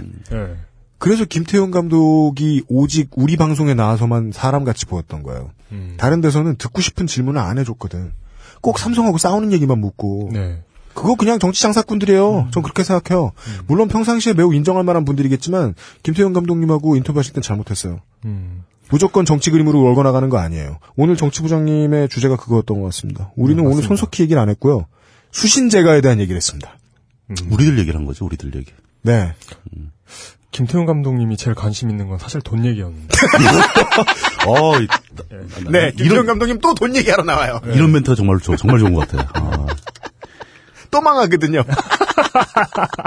아, 근데 방금 하신 말씀 있잖아요. 그 언론에서 김태원 감독의 의도를 잘 모르고 있다. 네. 아니면 따, 어, 관, 관심 자체가 없는 거. 다른 쪽으로 몰고 가고 있다. 이게 그러니까 우리 진보나 이제 사회 운동 세력들, 그러니까 사회 변혁 변화 세력들 뭐 이런 사람들이 역사 정국이나 이제 돼가기 시작하잖아요. 네. 거기도 이제 문화적 갭이 발생하기 시작한 거예요. 네. 전통적으로 편갈라 싸우던 것만 익숙하던 사람들이 아직도 많아가지고 네. 그 사람들은 이렇게 새로운 개념을 받아들이는 걸 되게 힘들어하고 있습니다. 네, 이게 그런 걸 많이 발견해요. 맞아요. 그 뭐, 뭐, 진보든 보수, 진영에 상관없이 그런 사람들이 많아요. 그, 누군가가 나타났을 때, 내가 누군의 편이야, 라고, 그치. 예. 스스로를 정의하지 않는 사람들을 보면 굉장히 불안해하고, 네, 그걸 그걸 정해야 편한 마음이 편한 거지. 예. 이 저, 적인, 적인지 동지, 그러니까 적하고 동지밖에 없기 때문에 이 세상에, 예. 피하 구별이 가장 우선시해야 되고. 네. 근데 이 그런 게 좀 바뀌어야 되지 않을까 싶은데 제가 보기에는 사회 곳곳에서는 굉장히 막 빠르게 바뀌고 있거든요. 근데 오히려 그걸 못 따라가는 사람들이 많아가지고 문제를 일으키고 있다. 맞습니다. 이렇게 보는 거죠. 하지만 어느 섭에 접속을 하거나 우리는 진영을 택하지 않습니다. 본캐를 가지고 있을 뿐입니다. 음. 그러니까 이게 세상 모든 그 사람들이 정치적 스탠스를 가질 때 다 자기가 자기 스스로의 본캐가 되었으면 좋겠다. 음. 이게 오늘의 교훈인 것 같습니다. 본캐가 무엇인지 검색을 하시기 바라고 네. 그 다음에 이 문제에 있어서 부장님이 아까 언급을 해주셨던 MBC에 뭐 남아 계신 분들 혹은 이제 계속해서 싸우셨던 분들 음. 네. 이런 분들 가운데서 이번 이 손석희 사장의 이 발령건에 대해서 이건 뭐라 그래야 될까요? 발령은 아니죠. 그렇죠. FA 영입건에 대해서 영입 영입이나 이직 뭐 네, 이직 이직 예. 전 오늘 제목을 한 남자의 이직이라고 붙여 갖고 왔는데. 네. 이직건에 대해서 손석희 음. 전 교수의 이 사장 이직에 대해서 네. 물주신송 부장님과는 상당히 다른 결에 다른 결로 그림을 보시고 계신 분들이 계십니다. 네. 많이 계시죠. 아, 예. 저는 되게 진심으로 네. 진심으로 그분들의 말씀을 듣고 싶다는 생각으로 네. 섭외를 진행했고 네. 예. 됐나요? 됐습니다. 음. 예. 정해졌나요? 스케줄 잡혔나요? 그래서 정해졌습니다. 스케줄은 아직 안 잡혔는데 곧 잡힐 겁니다. 네. 한 두 주 안에 만나뵐 수 있지 않을까. 그분들의 말씀을 이 미천한 프로듀서가 생각한데 그분들의 말씀이 반드시 방송에 나갔으면 좋겠어요. 오늘 정유시 부장님의 이야기가 저 반드시 예, 팟캐스트를 탔으면 좋겠다고 제가 생각했던 것처럼. 음. 네. 그래서 아마 이거하고 좀 다른 이야기도 같은 주제로 세상에 알려줘야 한다고 생각합니다. 오늘 얘기만큼이나. 사실은 그 입장으로 얘기를 하라고 하면 저는 그 입장 얘기를 잘해요. 아 그렇죠. 예. 저는 그 시절을 같이 겪어온 사람이기 때문에 그 입장이 어떤 건지 잘 알고 있거든요. 네. 근데 저, 제, 저는 이제 이쪽을 선택한 거죠. 네. 그러니까 이제는 그런 식의 입장보다는 네. 이런 새로운 입장이 더 필요하다, 가치가 음. 있다라고 판단을 한 겁니다. 그렇다고 해서 그분들의 입장을 제가 무시하거나 네. 그건 틀렸어, 구식이야, 갖다 버려 이렇게 얘기할 수 없는 거예요. 네. 그렇게 얘기하는 순간 저는 지금 제가 선택한 입장도 또 깨뜨리는 결과가 나오는 네. 거죠. 네. 워낙에 너무 이 트위터 종자시라. 이 여러분들이 이게 그 방송만 들으신 분들은 물뚝 부장님이 젊으신 줄 알 텐데 아까 그 예비군 말씀하셨을 때요. 네. 그거 아마 80년대 말 이야기일 거요. 뭘 내가 저, 저 90년대 군대 갔는데. 아 진짜요? 네. 늦게 가신 거잖아요. 그건 군대를 늦게 간 거지. 의미가 없지. 네. 물뚱님 얘기를 오늘 듣고 느낀 게 뭐냐면 네. 그러니까 물뚱님의 그 말하는 내용보다 음. 나는 이 두 가지 입장을 다 이, 이- 그 이해하지만 난 이, 이걸 선택했다라는 음, 음, 음. 거에서 해리포터의 그, 그 소팅 햇 있잖아요. 그래서 본인이 어떤 그, 그러니까 그 소팅 햇이 나의 입장을 정해, 나의 기숙사를 정해주지만 내가 원하면 그 다른 게 될 수 있는 거잖아요. 아, 근데 그게 그런 얘기를 듣고 어떻게 그런 게 떠오를까? 네. 어떤 해리포터가 그리핀도르를 택한 것 같은. 아, 나 진짜 좀 말문이 막힌다. 발상의 이질적인 느낌. 그렇죠. 네. 아웨로워와 마법사의 돌. 아니, 어편이었습니다. 어떻게 생각이 이 궤도가 없어? 네. 호버크래프트, 예. 그 생각이 이렇게 호핑을 호핑을 해 막혀. 생각계 메뚜기. 네. 어, 생각하는 자기 자신의 에, 사유의 자유를 돌아보게 만든 오늘 이야기였습니다. 알아주신 아, 물뚝심성 정치부장님. 요즘 너무 바쁘셔가지고요. 네. 연예인이에요. 매주 주말, 매주 금요일마다 대전에 왜 가세요? 내일 모레 대전 또 가야 되는데 예. 그 뭐 단체 참외, 참외 매주 매, 주 드세요? 참여가 참여가 싸서 가는 건 아니고 예. 네. 강연 같은 거라고요 강연. 모, 모 단체는 무슨 단체예요? 어, 모 단위 노조. 단일화죠. 단일화죠. 그 전, 지난주에는 그 모 정당 지방, 아. 지방 그 도당. 그리고. 나오는 수가 있었고. 모 공공단체에서도 강연 그 요청받지 않았어요? 어, 그거는 아직 일정은 안 잡혔어요. 공공기관. 예, 네. 예. 아 그래요. 어 바쁘세요. 무, 무슨 관리하는 위원회인데요. 바쁘세요. 아, 그, 그 맞나, 그 맞나요? 예, 뭐 얘기는 네. 나오고 있어요. 아, 행사, 행사를 저희 몰래 다 잡수고 계세요. 어, 근데 물론 그거- 저희가 할 네. 역량은 안 되지만, 예. 그거, 그거 쉽지 않더라고요. 그, 빡세요. 어, 되게 쉽게 할 수 있을 것 같은데, 네. 솔직히 지난주에 한 강연 제가 스스로 좀 마음에 안 들었던 게, 네. 제반 환경이 다 좀 안 맞았고, 강연인데 왜 이렇게 더운 거야? 그 여기, 여기보다도요? 어, 막 땀을 줄줄 흘렸어요. 아, 그러니까 예, 서가지고 왔다 갔다 하면서 강의하고 거기다 또 막 프로젝터 비치고 막 그러니까 네. 강의는 힘들죠. 심하게 덥더라고요. 그래서 네. 이번 주에는 어떻게 아이스팩이라도 차고 해야 되나 뭐 이런 생각을 하고 있는데 어, 그리고 이제 그런 건 있어요. 그러니까 해보니까 제일 힘든 게 청중들한테 이, 이 눈높이 맞추는 게 제일 힘들죠. 네. 빡세요. 예. 그게 조금 빗나가면 강의가 진짜 완전히 잠들 자장가 되거든요. 네. 네. 지난주에는 그걸 잘 못 맞췄던 것 같아. 네. 그래서 저도, 저는 참, 아, 제가 참 무능하고 쓸모없구나, 이런 생각이 들더라고요. 그래서, 무슨 이제 강의 뭐 들어와도 웬만하면 이제 잘 안 해요. 아. 정말 어. 잘 못하겠더라고요. 아, 그 저도 그냥 저, 저는 강의 잘 할 수 있으니까요. 혹시 부르실 분 있으면 여러- 맞고 쫓겨나지나 마. 여러 분야 가능합니다. 뭐, 뭐, 뭐, IT도 가능하고요. 딱 세 분야 정도 떠오르네요. 네.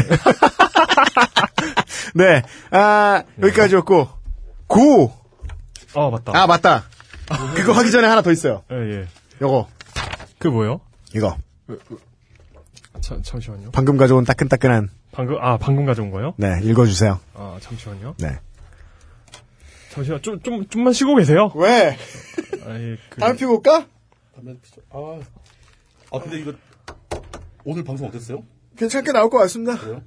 예. 어, 저, 저 너무, 그 저한테는 30회가 너무 의미가 있었던 게 제 방송에 대한 모든 기대치를 다 바닥까지 내려놨기 때문에 저는 어떻게든 저 오늘 너무 막하지 않았어요? 맞아요. 근데 내 잘못이야. 아, 오늘 방송할 때는 좀 편했던 것 같아. 제가. 네, 내 제가 잘못이야. 마- 어, 말하는 게 좀 편했던 것 제가 같아. 아까 30회 이후에 몇 주 사이에 방송 때문에 그게 너무 커서 음, 그게 너무 커서 막 오프라 윈프리 막 장사전 이런 걸 막 보면서 아 오늘 방송에 무슨 즐거운 일이 생기려나 이러면서 행복한 생각을 하면서 가야 되는구나. 그 행복한 생각을 막 하면서 왔더니 이 형이 막 던져. 자기 체면 뭐 이런 거. 잠깐만. 근데 좋았어. 송성갑은 자고 얼마나 고마워. 아, 아, 그 말하면 되나요? 네. 이거 그, 카피 자체는 통일교 같네요. 왜, 왜, 왜, 왜? 아, 이거 통일교가, 그러니까 이게 그거잖아요. 가필 통일교가 이렇게밖에 안 쓰는데도 교세가 그렇게 확장됐단 말이야? 스펙, 외모, 조건 따위는 묻지도 따지지도 않습니다. 본능 포템 100%, 리얼 야생 버라이어티 벙커원 미팅. 자주 하라는 원성을 더 이상 모른 척 할 수 없어서 6월부터 월 2회 개최됩니다. 국민 대통합의 새로운 길에 앞장서 듀오. 네. 아, 이거 통일교 같잖아요. 그래요? 예. 네. 어떤 점이? 그러니까 커플을 맺어줌으로써 전 세계를 통일하자는 뭐 그런 거잖아요. 그 정도까지의 논리나 담고 있단 말이에요? 방금 그 문구가? 아, 그 약간 그러 그렇지 않아요? 이게 서로 스펙 외모 조건 따위 뭐, 뭐 통일교도 그렇잖아. 요 인종 조건 따위 따지지 않고 일단 짝을 지운 다음에 네. 통합하자는 건데. 아니 뭐 그 통일교는 그냥 교단에서 커플을 정해 주는 거고요. 네. 여기서는 그런 건 아니고 이제 네. 그 보니까 이 번호에 따라, 네. 근데 뭐 무슨 뭐 자기에 대한 특징을 적어 놓으면 그걸 네. 뽑아가지고 뭐 처음에 대화도 하고 뭐 나중에 잘 걸리면 뭐 골방 대화 뭐 이런 쿠폰도 있고 뭐 그런 것도 많이. 그, 그 벙커가 지하이기 때문에 지하이기 때문에 그 조명빨 조심하시고요. 맞아요. 조명빨이 되게 좋아요. LED가 정말 많거든요. 예. 네. 그런 것만 주의하시면 네. 아, 정말 크 조명빨이 좋은지는 모르겠다. 사람을 자세히 본 적이 없어서 여기서. 그러니까 이게 플러스가 될지 마이너스가 될지 모르지만 네. 어쨌든 편차가 발생하게 됩니다. 그렇습니다. 어 그러니까 이게 좀 그것만 주의하시면 네. 이만한 게 없죠. 네. 정말 정말 이만한 미팅 기회가 없는 것 같습니다. 네. 다음은 곽재식 단편선 모살기. 그리고 겨- 당신과 꼭 결혼하고 싶습니다. 네 이제 어, 딴지 마켓, 딴지 마켓 홈페이지에서도 구매할 수 있는 예, 예. 예, 이 두 월 내놓은 어, 도서출판 온우주에서 제공하는 네. 예. 도서출판 도서출판 온우주가 제공하는 벙커원 다음 주 일정입니다. 아 이거 좋다. 네 그리고 어, 현재 그 어, 수요일에 원래 금요일에 녹음하는 걸로 스케줄이 되어 있었는데 이제 바뀌었거든요. 그래서 오늘 수요일에 녹음을 녹음을 하는 거기 때문에 다음 주 일정이 이게 다 나왔는지는 어, 확실하지가 않고요. 이게 이렇게 일정이 추가될 수도 있으니까 홈페이지 꼭 찾아서 이렇게 네. 해주시고요. 도서출판 어느 주와 함께하는 이번 주의 벙커 일정. 이제 순국 선열의 달 6월입니다. 6월 5일 수요일에는 파워 투 더 피플 어, 공개 녹음이 있습니다. 4시에 공개 녹음이 있고요. 파워 투 더 피플 데츠 나인티스 쇼. 댓 나인티즈 쇼. 데 나인티스 쇼. 네. 예. 이꼭 영어로 해야 했나요? 네. 예, 예. 알겠습니다. 네, 매번 이용을 봐줄 그- 수는 없어요, 제가. 예, 원래 파워 투 더 피플 공개 녹음은 목요일인데요. 다음 네. 이번 주는 어, 그 그거죠. 그 너클볼러의 중차대한 개인 사정이라는 이름의 개인 사정으로 네. 예, 수요일에 녹음을 합니다. 두개골 축소수를 이유로. 근데 본인이 좀 그, 컴, 저, 컴플렉스가 있다니까요. 예. 네. 아, 근데 진짜, 예, 예, 있더라고요. 그리고 7시 네. 30분에, 그 수요일 6월 5일 7시 30분에는 파토의 삐딱한 유럽사가 있습니다. 팟비유. 네. 어, 그, 유료 행사죠. 네. 어, 유료 1일 마페 구입 후에, 네. 그걸 이제 제시하시면서 입장하시는 건데요. 네.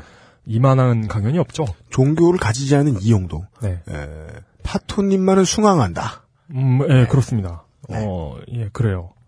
파토님의 어떤 그, 뭐라고 해야 되나. 전 한때 그 파토님의 글을 읽고, 한, 한, 3시간 정도 외계인의 존재를 굳게 믿었던 그런 기억이.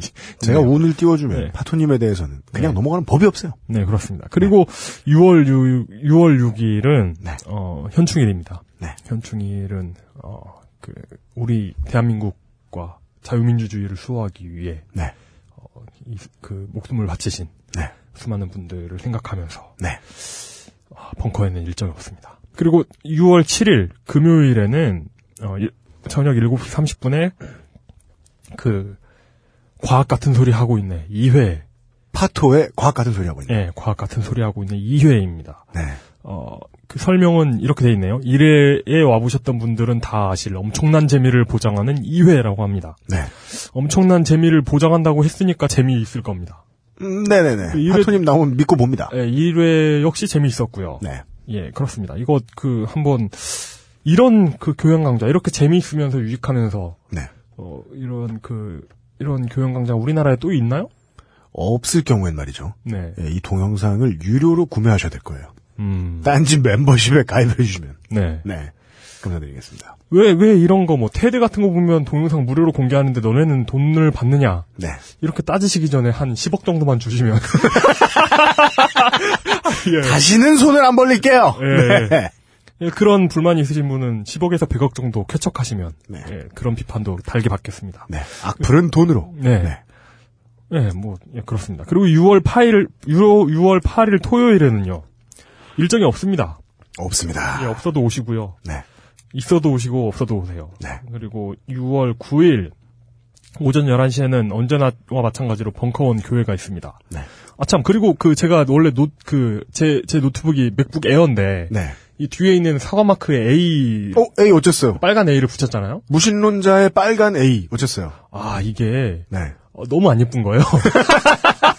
자기가 또 위치를 좀 이상하게 붙였더만. 또. 예, 그건 네. 그래요. 그- 그것도 그랬고 너무 안 예뻐가지고 떴는데 어 이거 음. 그, 유, 그 UMC님도 자기 바- 자신의 타블렛 PC에 저기. 붙였잖아요. 네. 잘 안 떨어져요. 좋됐다. 무신론이란 끈덕진 것이었군요. 예, 예, 잘 안 네. 떨어지고 떨어지고 나도 예, 흔적을 남깁니다. 아. 그래가지고 이렇게 물 묻힌 티슈로 살살 문질러야 떨어지는. 이게 괜히 좋은 글씨가 아니었군요. 예, 진짜로 이게 말만 스칼렛 레터가 아니었네요. 네 그렇습니다. 이게 예, 낙인과 같이 잘 안 지워지기 때문에 네. 어쨌, 어쨌든, 이거 어- 어쨌든 저는 그랬음에도 불구하고 어떤 그 저의, 제가 갑자기 신을 믿게 됐거나 이런 건 아니니까 다들 안심하시고요. 네. 어쨌든, 모두, 모두에게 개방되어 있는 벙커원 교회가 네. 아, 6월 9일, 네.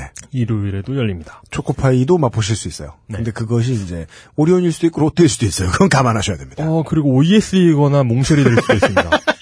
네, 맞아요. 예, 이런 부분은. 감- 가나파이도 가능해요. 예, 이런 부분은 감안하고 오셔야지. 네. 예, 될 것 같습니다. 왜냐면 저희들이 알고 있어요. 다 하나씩 훔쳐 먹어봤거든요. 네. 네. 늘 놀라실 거예요. 왜 이렇게 줄어 있어? 네, 그리고 이러면서. 쥐, 쥐가 파먹은 것처럼 이렇게 네. 박스가, 박스가 살짝 열려있고. 네, 제일 많이 먹는 건 김창규입니다. 김현민 교수님. 네. 네. 네, 참고하시고요. 그리고 6월 10일 일- 저녁 7시 30분에는 어, 스티브의 캐초보를 위한 캐초보를 위한 작가 양성 과정. 음. 무슨 작가요? 사진 작가? 사진. 음. 예, 사진 작가. 그 전에도 말씀드렸다시피 이런 거 사진 찍는 이런 강좌 네.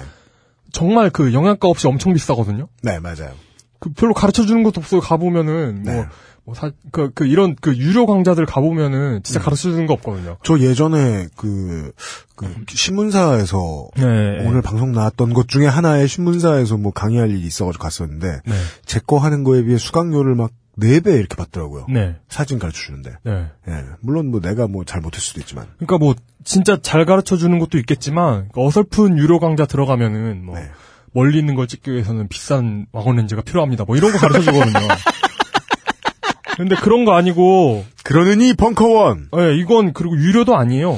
그 선착순 무료 입장으로 그 스티브의 캐치볼을 위한 작가 양성 과정. 네. 어, 굉장히 여러분에게 도움이 되지 않을까 네. 싶습니다. 네. 예, 여기까지입니다. 네. 예, 이상으로 도서출판 오는 주가 맞습니다. 함께하는 네. 다음 주 벙커 일정이었습니다. 네.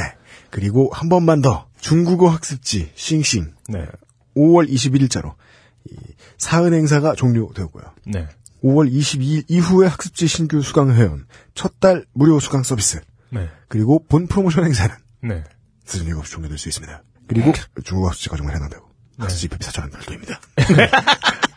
절대로 알아들을 수 없게 네. 하겠어. 에, 그거 예. 그거 진짜 그 어떤 그 래퍼시니까 아 그럼 나는 광고를 해도 뭐 무슨 저 보험 뭐 예, 그런 그런 거 진- 대출 아 근데 그런 거 진짜 대단하지 않아요? 뭐, 예. 그러니까요. 뭐뭐 할 수 있으면 뭐 어쩌고 어쩌고 할 수 있습니다. 뭐 이거 이거 하시다가 뭐 잘못하면 지구가 멸망할 수도 있습니다. 뭐 그런 그런 얘기 같잖아요. 가제트에 예. 10초 후에 자동 폭발합니다. 예, 지구가 멸망하면 보장되지 않을 수 있습니다. 뭐 이런 이런 내용이잖아요. 그래서 네. 정말 예, 대단한 것 같습니다. 그런 분들. 중국어 학습 싱싱에서는 결코 그런 건 아닙니다. 예. 네. 네. 이상이었습니다. 예. 그것은 알기 싫다 30일이었습니다. 아 잠깐만. 네. 도서출판 오누주가 제공하는 다음 주 벙커 일정 있잖아요. 네. 6월 9일에 벙커원 교회 이후에 네. 아, 오- 빼먹은 거 있어요? 네, 오후 4시에 탁피디의 여행 스타에도 있습니다. 아, 여행 수다회. 예, 네네네. 일요일 날 오시고요. 선착순 무- 이것도 선착순 무료 입장이니까요. 네네네네네. 음. 예, 예, 예. 지금 계속해서 네. 새로운 행사, 새로운 강의들 줄줄이 밀려 들어오고 있어요. 음. 네. 딴지가 저는 그 모두의 그 바램이었는지 예상이었는지 네. 바로 망할 것이다. 음. 예. 12월 19일 이후에 네. 3개월 남았다. 예. 그런데 지금 한 7개월째 네. 예, 7개월째 연명 중인데 지금 와, 이거 정말 대단한 것 같아요. 내부에서의 분위기를 말씀드리면요. 예. 연명 상황 아닙니다. 아, 그래요? 예. 그럼 뭐예요? 아, 아, 아, 팔팔하게 버티고 있습니다. 아, 물론 이러다가 이게 그러니까 네. 그 연, 연명치료 중단 뭐 이런 이런 뭐 이런 논란이 있을 수 이- 있는 상황 상황인가 네. 아니면 진짜로 치료가 되고 있는 건가 아, 네. 나머지 이제 언론사들 가장 가깝게는 뭐 오마이뉴스랑 비교해보자. 그러면 오마이뉴스와 딴지일보의 터무니 없죠. 가장 큰 차이는 예. 우리는 뭐 체력이 비슷할 수도 있어요. 네. 그러나 다만 저희는 쉴드가 빵이에요. 음. 체력만 있어요. 어. 그래서 그래서 오마이뉴스는 뭐 뭐 뭐 프로토스인가요? 아, 장난 아니죠. 쉴드 쉴드 200%죠. 네. 아 오마이뉴스는 가보면 딴일법 비교해서 네. 아. 사람들이 훨씬 뭔가 치열하고요. 궁, 전이죠 예, 그리고 네. 그 딴지일보 사람들은 뭔가 이렇게 태평한 느낌이 있거든요. 그 고유의 태평하고 무료한 느낌이 있는데 오마이뉴스는 네. 바빠요. 네. 바쁘고 키보드 소리. 이렇게 키보드 소리가 이렇게 교향곡으로 울려 펴지죠. 네. 예. 맞아요. 그리고 저희들은 한 방에 쓰러질 수도 있지만 네. 일단은 건강하다. 너무 많이 걱정하실 정도는 아니다. 네. 라는 말씀을 드리면서 이게 왜냐면은 맨날 구걸놀이 하다 보니까 그리고 네. 또 이 얘기는 이제 뭐 끝에 가서 하죠 뭐 저희들 뭐 잘 버티고 있습니다 다 여러분들 덕분입니다 감사합니다 아, 그리고 이렇게 갑자기 이렇게 그 잘 되고 있다. 그러니까 지속적인 운영이 가능하다는 걸 네. 강조하는 이유는 더 딴지 정기 구독권을 팔기 위해서인가요? 그 얘기를 좀 이따 말하죠 뭐. 예, 예, 예. 예. 오늘도 변함없이 아외로 이용과 예, UMC의 프로듀서와 예, 오늘만 변함이 씨 변함이 씨. 예, 예, 엔지니어링의 요정 아, 아, 카인 홍성갑 엔지니어가 수고하셨습니다. 예, 여기까지였습니다. 다음 주에 뵙겠습니다.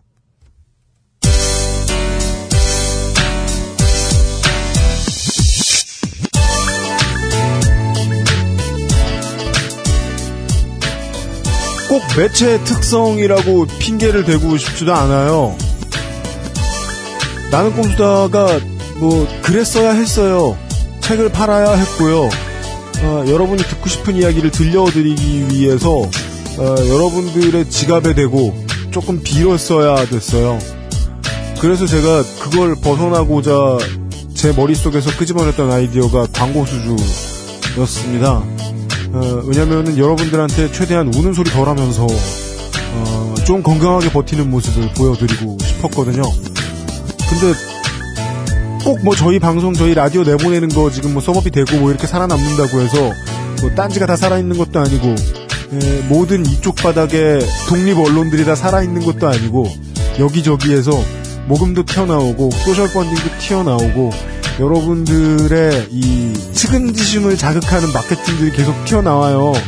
제가 제일 걱정하는 건 그것에 대한 피로감을 느끼실까봐입니다. 그 사람들은 사회에서 나오는 이야기 모든 이런저런 서사에 대해서 언제든지 피로감을 느낄 수 있거든요. 음, 그 문제를 제가 지난주, 지난주 몇 주 사이에 계속 반성을 했던 것 같아요. 얼마 전에 김태형 감독님하고 만나 술 먹었는데요. 저희 방송 때문에 그 소셜 펀딩 대박 나셨대요. 소셜 펀딩 아니지 뭐였죠? 김기자님? 뭐였죠? 그 뭐 돈 받는 거 있잖아. 클라우드 펀딩. 크라우드 크라우드 펀딩인가 클라우드 펀딩인가 예 그거 완전 대박 나셔서 겨우 겨우 살아남으셨대요 어, 영화 다들 뻔한 위기를 저희 때문에 건지셨다고 저희들이 뭐 좋을 건 뭐 있습니까 뒷돈으로 반띵하죠 뭐 이런 이런 상황도 아니고 말이죠 영화 보러 갈 때 티켓이나 주면 좋겠다. 아 그건 주신대요 아, 진짜요? 네 영화 저 시사회는 공짜로 볼 수 있어요 오, 우리 진짜요? 시사회 초대됐어요 오, 최고다. 예. 너 말고.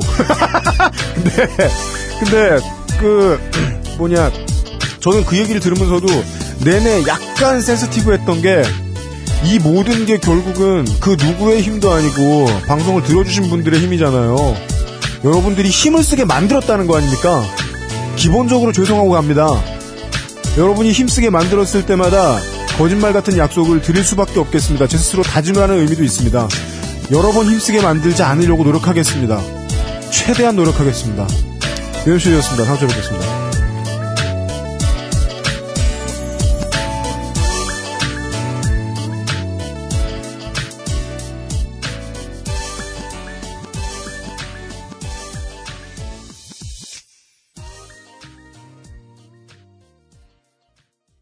중파 516kHz 표준 FM 12.12MHz 그런 거 없고 딴지 라디오 XSFM입니다.